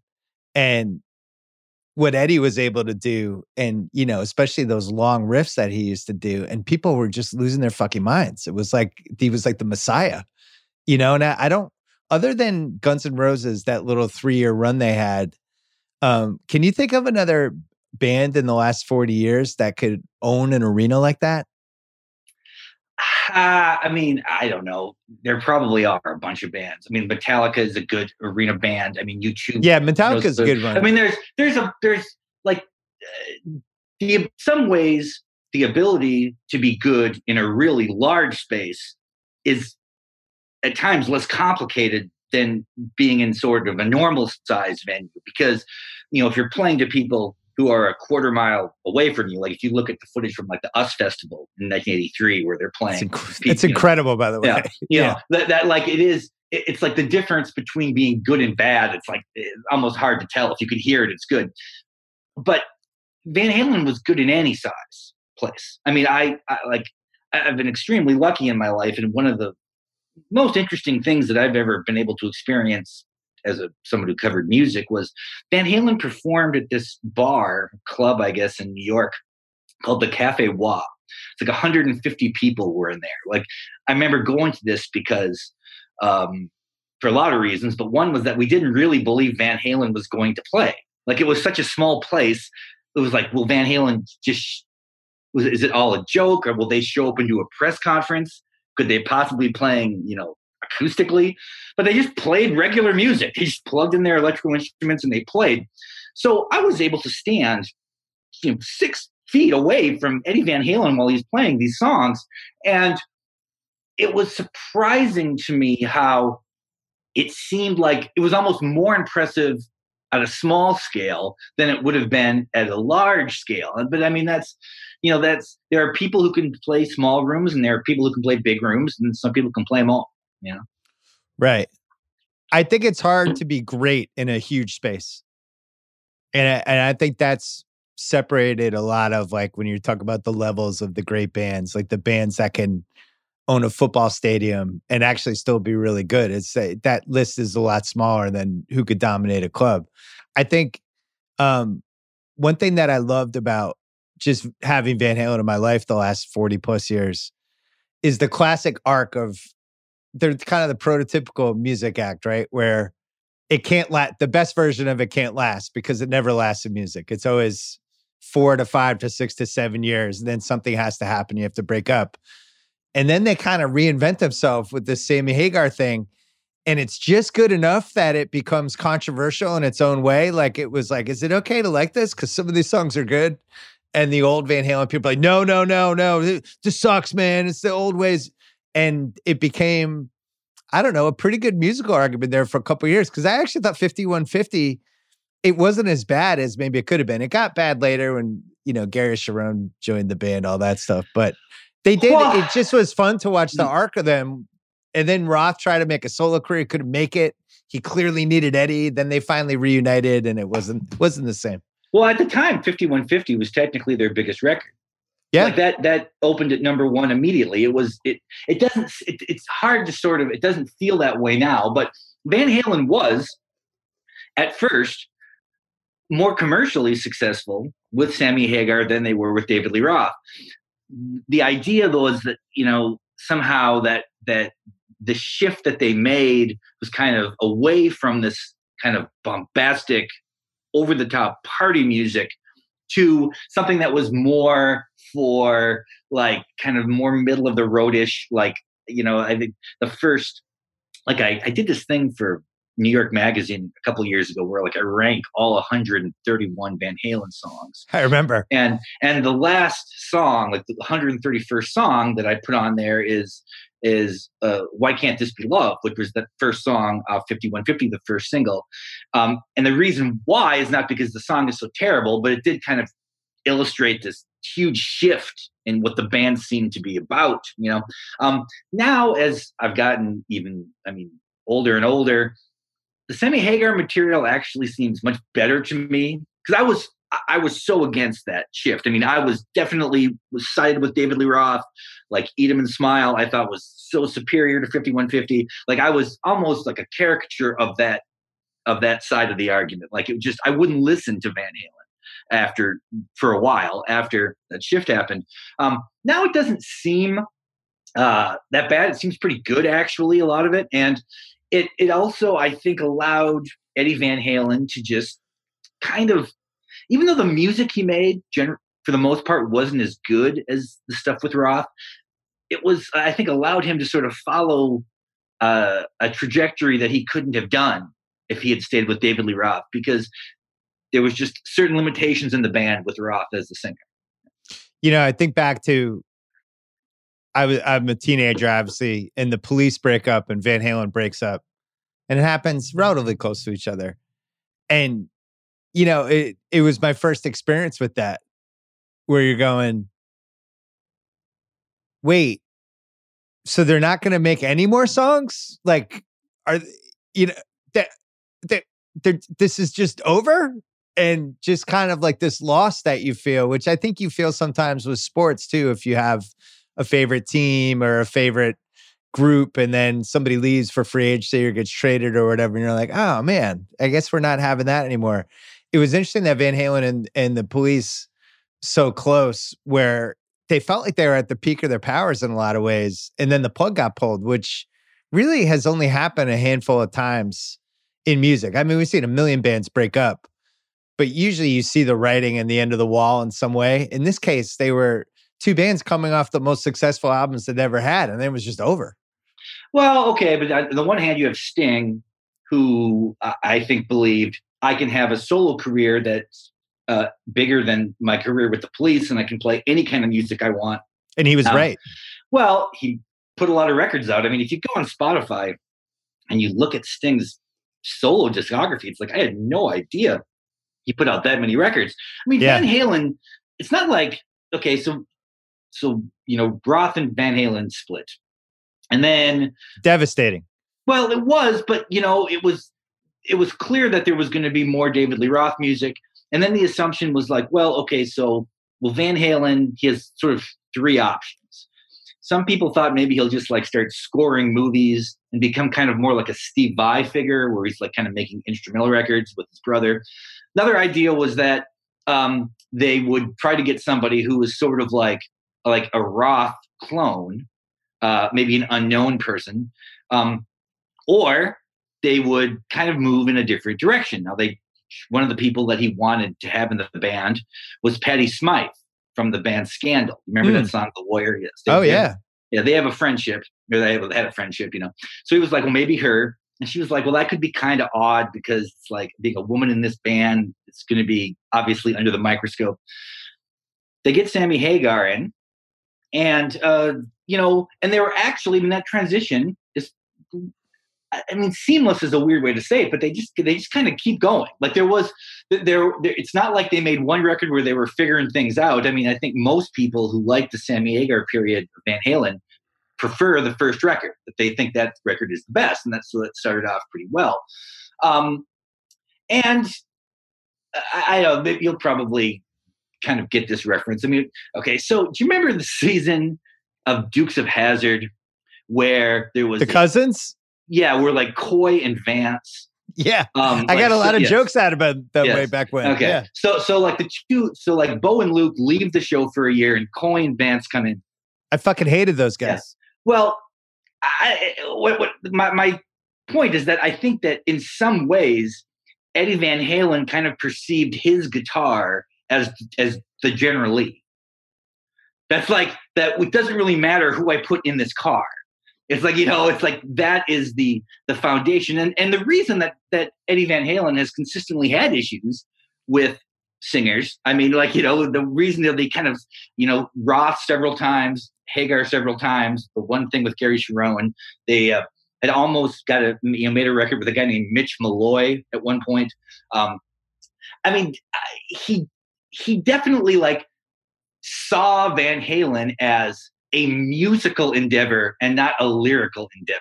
Like he would claim he didn't know the lyrics to a song like Panama. You know, and, and it was also interesting that he was he would claim he didn't remember writing Panama.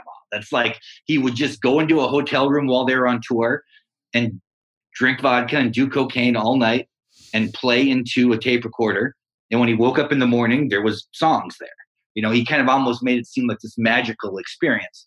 Um, you know, so it was like he didn't remember writing the songs he couldn't sing. It was a weird deal, but uh, it just, I don't know. I, uh, I'm, I'm glad sort of that Van Halen now is there was a period where it seemed like Van Halen was going to be one of the groups that just kind of disappears, who was huge and then just no one talks about. It. I mean, like you see this happening, interestingly, uh, to a degree with like the band REM, who seemed like one of the three or four biggest bands of the 80s. Their stature seems to sort of be eroding, and I'm not exactly sure why. It yep. seemed like that was going to happen with Van Halen.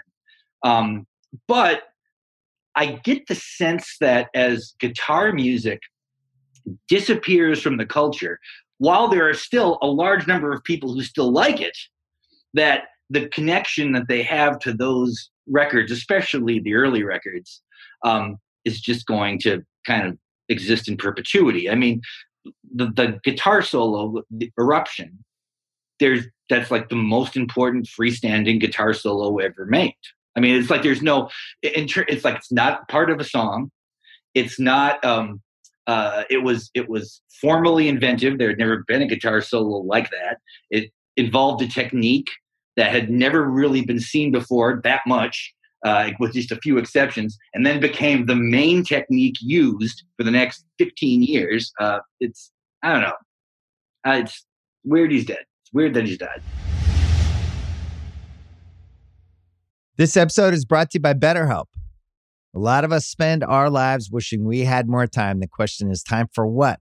If time was unlimited, how would you use it? This is something I've thought about a lot over the last 25 years. Sometimes little kids enter your life. Sometimes you're just searching for that extra hour. Sometimes it feels like all of a sudden it's three o'clock, four o'clock, and it's like, where'd the day go? I barely did anything.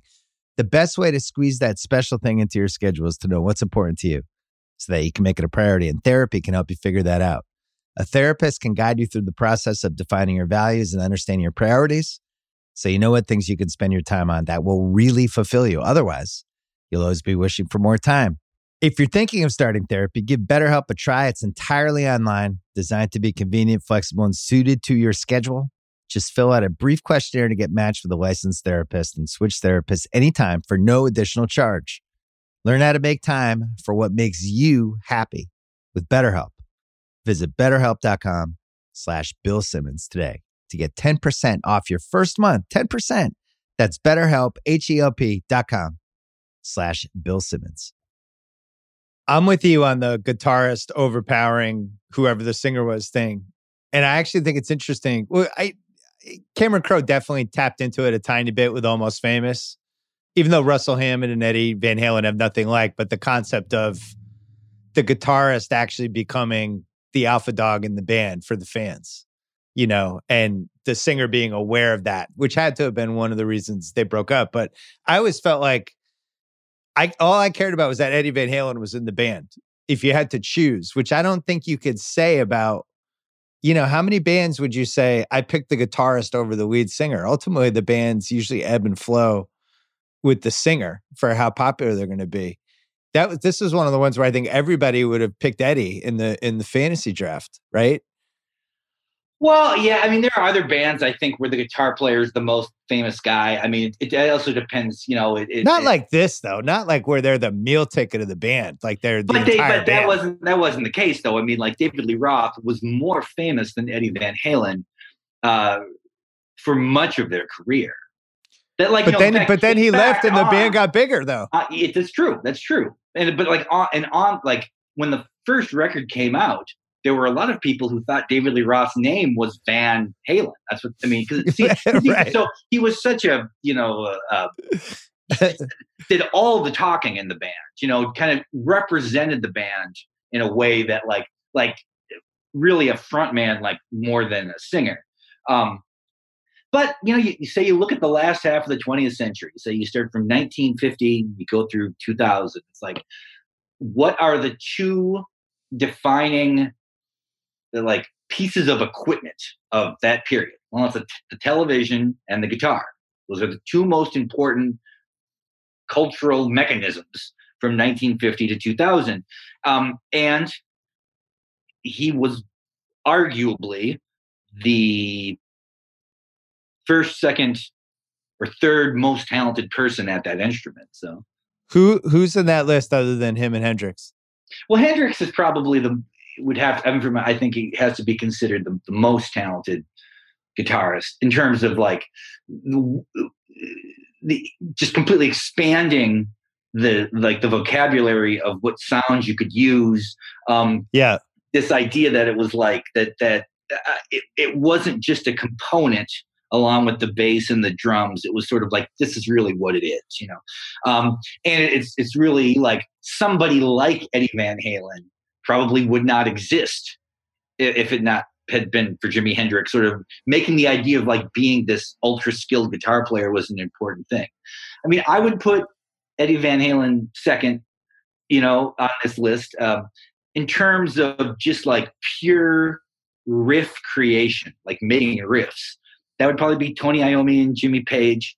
But I think that uh, and somebody like Eric Clapton, who was Eddie Van Halen's hero, yeah, uh, you know. But you know, the, the, the, I think any you take those five guys, and after Hendrix being at one, I think the other four could kind of be shuffled in a lot of different ways. I liked OU812 more than 5150, just for the record. In case you're well, wondering who in your life liked that album more than 5150. Um, what did you what did you like about it?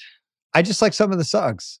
Oh, I was sure. just looking at as you were talking. I liked uh I mean, some of them there was a campiness to it that I think I enjoyed just because it was that time of my life. Like I'm in college where a song like uh Mine All Mine is just so ridiculous. So you're kind of like, I kind of enjoy this, but this is also completely unself-aware. But uh I thought finish what you started was good.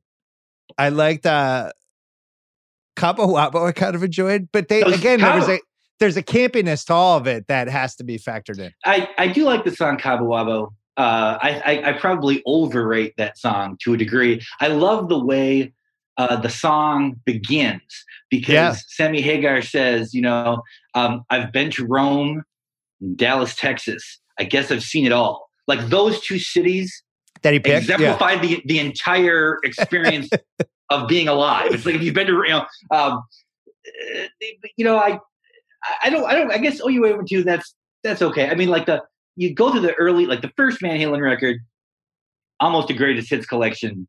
Really not a bad song. It's almost, ridiculous. Almost an like it's amazing that it exists, and it's also amazing to that you can go out if you go online, you can you can put in like Van Halen zero, which was essentially the demo for this. And the playing is almost the same. It's like it's almost identically good.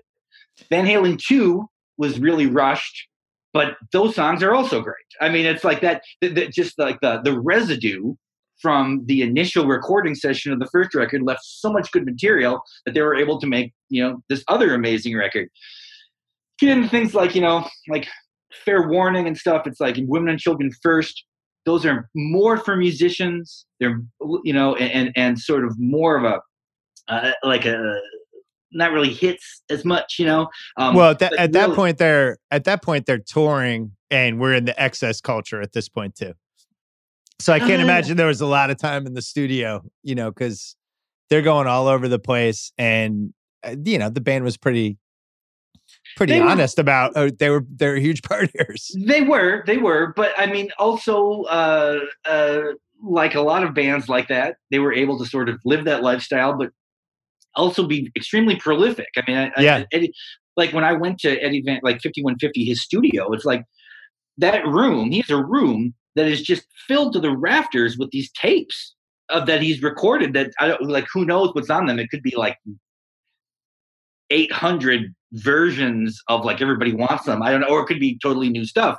Um, you know, and he was like a he was like a real okay, it's like it's a strange thing. Okay, so he plays on "Beat It." I'm sure, like if he plays the guitar solo on "Beat It," and um, and you know, he he famously did not get paid for that. Didn't even ask for any money for playing on this song.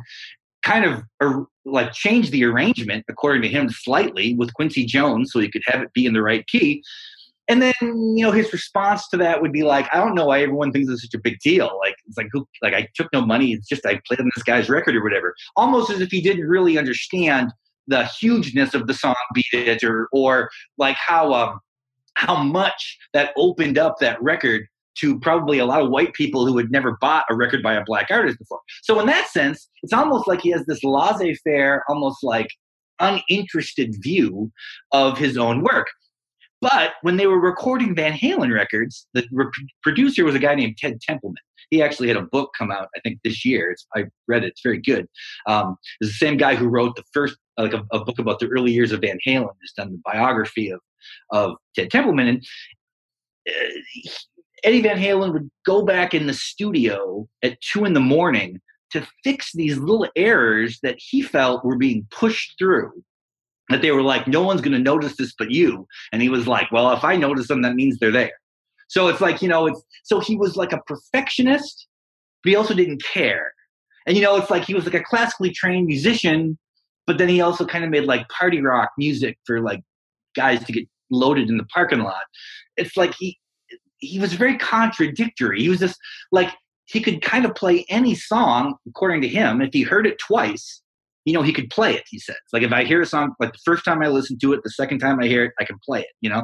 Um, but he also claims he's not interested in new music. Like I hasn't bought a record since 1986 or whatever. It's it's just real. He's like it was a very contradictory person. You know, his personality, like I think a lot of geniuses, did not really fit in to the normal parameters of how a person acts. Um, like uh,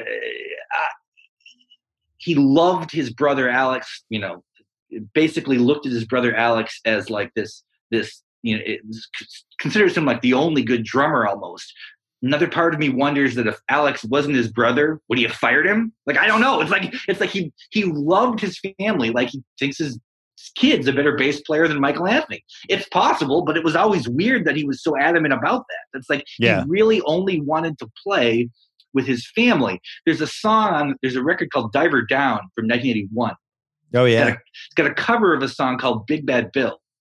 Uh, is Sweet William Now. It's a very old song. Doesn't sound like Van Halen at all. It's David Lee Roth's choice. But like Eddie Van Halen, while hating that song, is happy it exists because his dad, who was a musician, was able to play on it. Like Eddie Van Halen was very interested in his own family. Like long after he had been divorced to Valerie Bertinelli, they still seemed to have a pretty good relationship. She was like one of the only people. Uh, there was like a hundred people who went to his second wedding, and she was mm. one of them. You know. So I wanted to mention a couple things, and Valerie Bertinelli was one of them. There were a couple reasons that he was bigger than just how big he was anyway. One was that he ends up with Valerie Bertinelli, who's a huge star at the time. You know, she's one day at a time was I don't know, one of the 12 biggest sitcoms during a time when everybody watched sitcoms. I don't even know what the comparison would be now in 2020 if like what her stature was as an actress. But that felt big and crossed more of the mainstream. The second thing was Beat It, which, you know, just as a kid, Michael Jackson, it's not like he showed up on the scene with Thriller. He was a massive star already, hit off the wall a couple years ago. But for Eddie to play on that album, it felt like it was like this crossing the beams and Ghostbusters kind of moment, like these two these two worlds. And the song was so good. And it was right there in the of MTV, which was the third piece, where MTV was able to take some of these people that we loved already and kind of humanize them in a way. And that's how I felt like I didn't really know what these guys looked like. How was I going to know unless they popped on a late night show or went on Center Live or something? It's not like I go to YouTube and see them. But when MTV started, you know, it wasn't just like uh, the videos, but they would do, I they would guest host stuff. I remember they popped on there a couple times, and you got a sense of like the personalities in a way that I just don't feel like you could have gotten ten years earlier. You know, it's weird though. Like, what was your sense of Eddie Van Halen's personality? just to see him, see him interact, and you know, it, he always seemed like kind of weirdly happy. And I know he wasn't because we read all that stuff, but in those kind of things, he just seemed like this good guy. He just wanted to play music, didn't want to overanalyze stuff. And I remember one time, I think it was when Letterman went to Los Angeles. It was, it was like one of the big TV weeks of my life. I think that was the week Eddie came on and played with Paul and the band. And just kind of was just in the house band for that. And I really stuck with me like, oh man, what a cool guy. He's just playing with Paul, you well, know? And, and, there was a lot of moments like that with him where I just felt like, I just like this guy. I'm in on him. Before the term like hair metal became the pejorative term for glam metal, um, there was a, another term some, I guess, musicians use called teeth metal which was like hard rock bands who were constantly smiling while they played. Right, that's right. Kind of that's kind of comes from Van Halen. Yeah, Van Halen. When you when you would see Van Halen perform, like if you see you know footage of them, even like you know 1978, 79, whatever, they seem to be enjoying playing so much. I mean, it's almost like it's so fun. We're to, it's just great to be so great at something, you know? Yeah. Um, so he was, he did appear to be a happy person. I mean, if you see, if you go through, do a Google image search of early Van Halen, when he's playing, he's either making kind of this goofy guitar face or he's smiling. I don't think he was a super happy person, to be honest. Um, it turned out that he wasn't, but I, did, I didn't know that yeah, in 1984. Um, you yeah, know? you know, uh, uh, I, I think that there was, you know, I think there was probably some really dark elements, I think, to his substance abuse that yeah. uh, was, and it was almost, you know, it was almost darker because it seemed as though he could also uh, sustain it. Like he, it, it, it wasn't. There's only really there's in Sammy Hagar's autobiography. He talks about one tour they did where he felt that like Eddie's alcoholism was affecting his playing. Um, but if you look through most of his career, you know what kind of lifestyle he lived, and it did not seem to in any way diminish his ability to play these incredibly complicated runs and riffs and everything. So, eh, you know, and um, in fact, I might kind of go just going by memory, but one of the things that he had said it, when I interviewed him, I recall, was that, you know, he was like, my dad was an alcoholic, but you know, it never affected his ability to work. And I guess I'm the same way. Like it was, it was like I could do this thing uh, that was destroying my body, and yet my fingers kind of operated almost as a separate extension. That no matter what I was like, his brothers like this too. They would always talk about Alex Van Halen being like basically drinking all morning, passing out in the afternoon, kind of being revived at six o'clock at night and then playing wonderfully in a concert. It was like they were just there were these these kind of guys from, you know, from Europe basically, and they were like built to drink and live. Right. Yeah. Well, um, I was like when you were talking, I wanted to see what year that Letterman was. He was on an 84 and the LA thing was an 85, but it's actually on YouTube. And you can kind of see what I'm talking about. Not you, but just anybody listening. Like there was definitely a joy to him that whether he, you know, whatever was going on in his personal life, I felt it, you know, when you watch them and you can see in those YouTube clips. And I'm glad a lot of the YouTube clips live on. And the reason I think it's significant is there weren't a lot of bands you could say that about. You know, like a, a lot of the bands, either they were super serious or the guys just seemed drugged out of their minds or they were trying too hard um, there's this window with Van Halen, especially those first three years, that you can see on YouTube where there's like real joy watching them and and the way the crowd's like interacting with it, where it's like this this guitar god has showed up to their small town or their medium sized city or whatever and just like kicks ass, you know? And I think that's gonna be their legacy for me. It's just like, man, if I if I could have seen four bands in person in my life at their peak, that they have to be one of the four, right? Well, yeah, you know, I, I think their legacy is actually going to be the best possible legacy, which is the records. I mean, mm. I, I, know that they're this, you know, David Lee Roth is this outstanding live performer, and they were, you know, the biggest arena rock for a whole bunch of years. But I, I, the those albums sound so good. Mm. I mean, when you like listen to that, you know, that first record was basically, it's like recorded live in a way. It's like four, you know, three guys in a studio and then the vocals put on top, but they're playing together. Like it's, it's like not a, it's not a bunch of tracks put together. It's like them just playing, and like, like a song like like Feel Your Love Tonight. Some of these or like, uh, or like you know, just I'm the one. These songs, it, when you play them, they it feels as though they're being played directly in front of you. I mean, like you know, because they, they were. This is like a something that Eddie Van Halen hated. But one thing that they did, and anybody who listens to a lot of Van Halen will know this, is they put all the guitar through one channel. Usually, it's the left speaker, mm. and hmm. then all the other music through the right channel.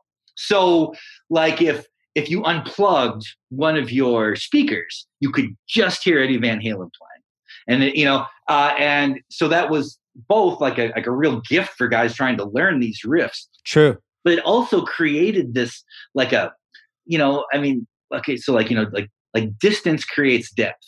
So the distance between what you were hearing from the left side and what you were hearing from the right side kind of gave that music a feeling um, of uh, it was like it was like a surround sound quality without actual surround sound technology. Like if, if you're listening to Van Halen extremely loud, particularly in a pickup, like a car, yes, but like in a pickup, especially where the speakers are behind you, um, it's it was just kind of an amazing thing. I mean, you know, it's like it, was almost like being inside the music. So I think that those records, uh, there's not, there's never going to be a point when someone's like, ah, yeah, you know, I went and reinvestigated those Van Halen records, and actually they kind of suck or whatever. That's not going to happen.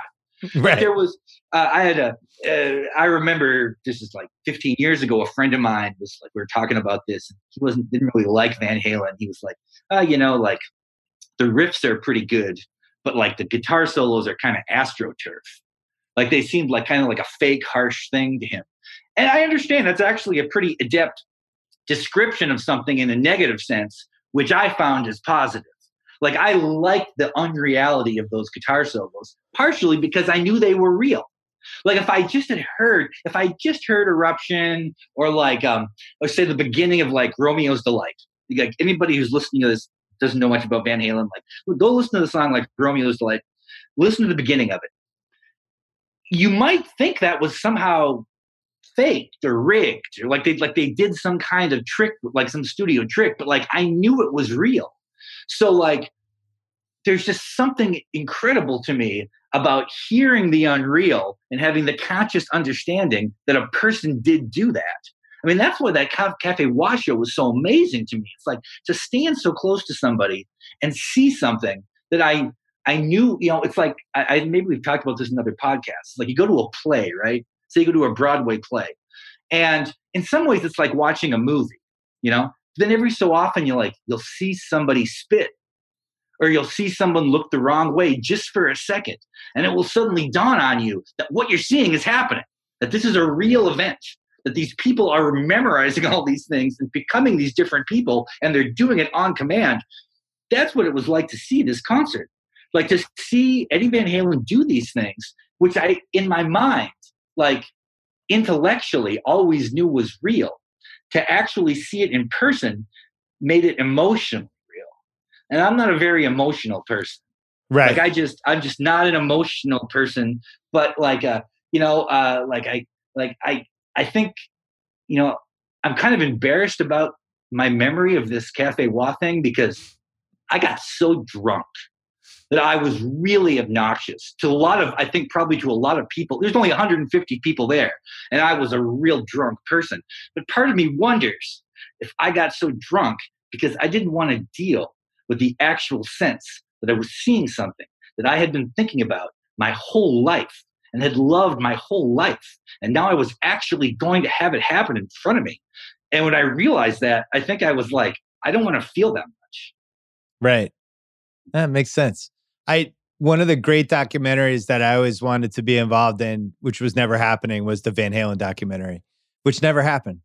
And they would I, never do it. They, they would, would, never, do, do it. it. Yeah. And I kicked the tires on a couple times, even with this HBO project. Did another tire kick, and just like, no, Eddie doesn't want any part of it. AXS, you know that that uh, that music channel AXS. Uh-huh. They have a lot of documentaries. They have a Doobie Brothers one that I love. It's terrible. Um, Are you talking they- about? Are you talking about the Breaking the Band show? no, no, no. They'll, they'll Okay, okay. AXS has a whole bunch of yeah. documentaries that you know. A lot of times, bands just produce documentaries about Yeah. themselves. Somebody tried to make a Van Halen documentary, but they couldn't get any interviews, and it's all like still pictures and none of the songs. Mhm. but they told the story about it. I watched it. I was like, because I didn't know that enough about, I didn't know that much about, especially like how they formed and David Lee Roth part.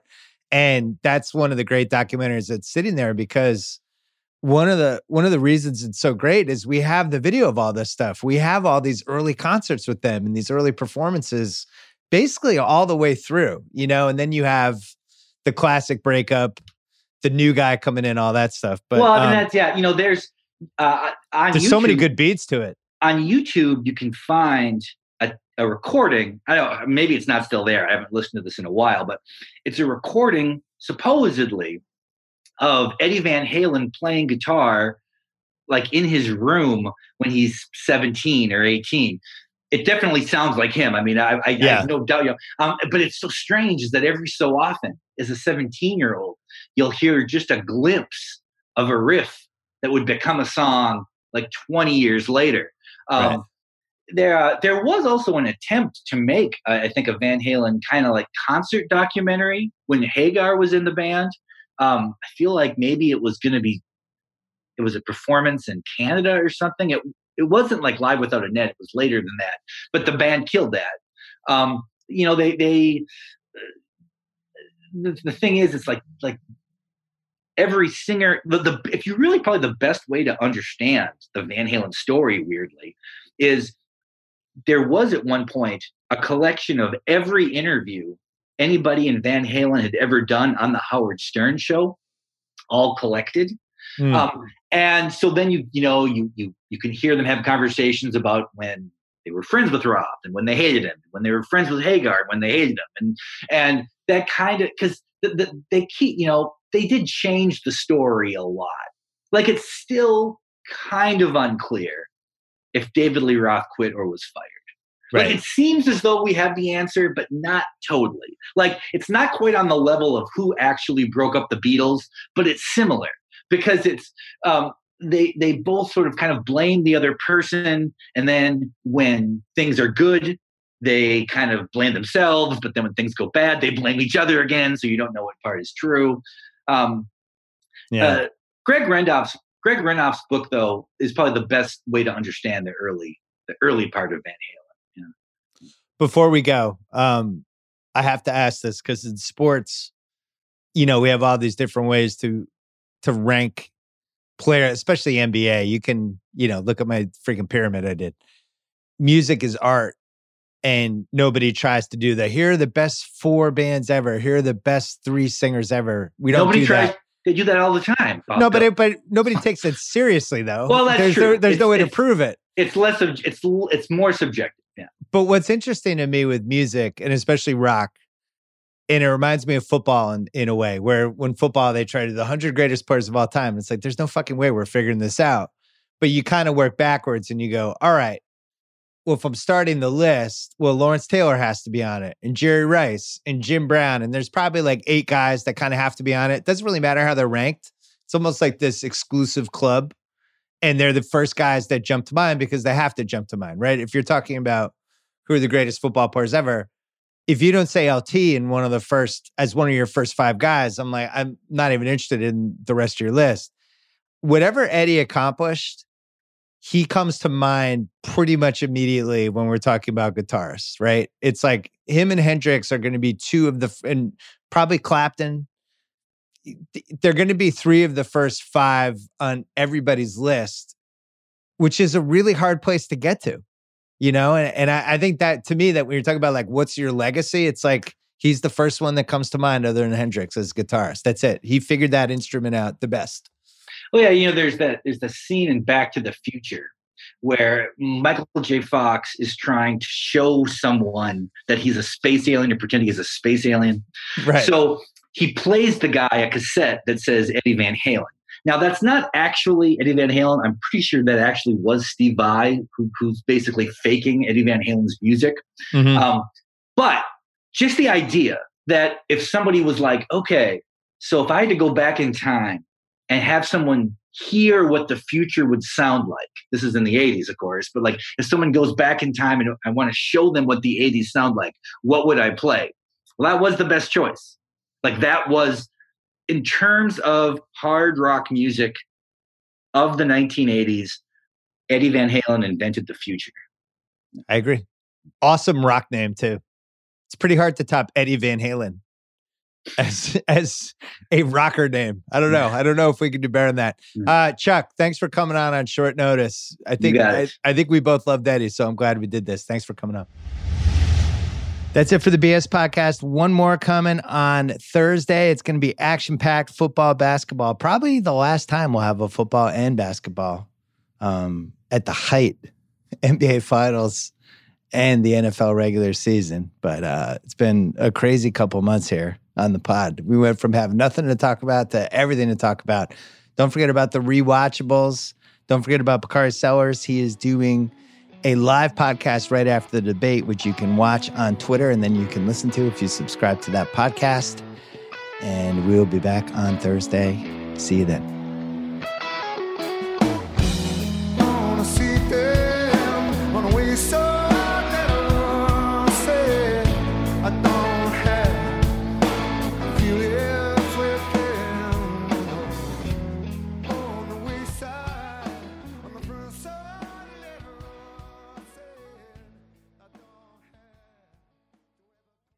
This episode is brought to you by UGG.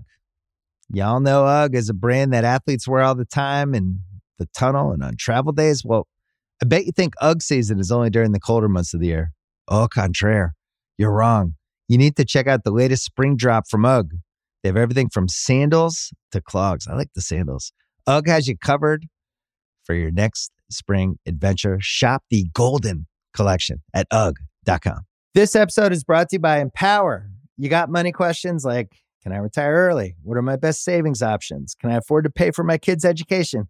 Luckily, Empower has all the answers. With Empower's real time dashboard and real live conversations, you get clarity on your real life financial goals. So join 18 million Americans and empower what's next. Start today at empower.com. Tap the banner or visit this episode's page to learn more. Sponsored by Empower, not an endorsement or statement of satisfaction by a client.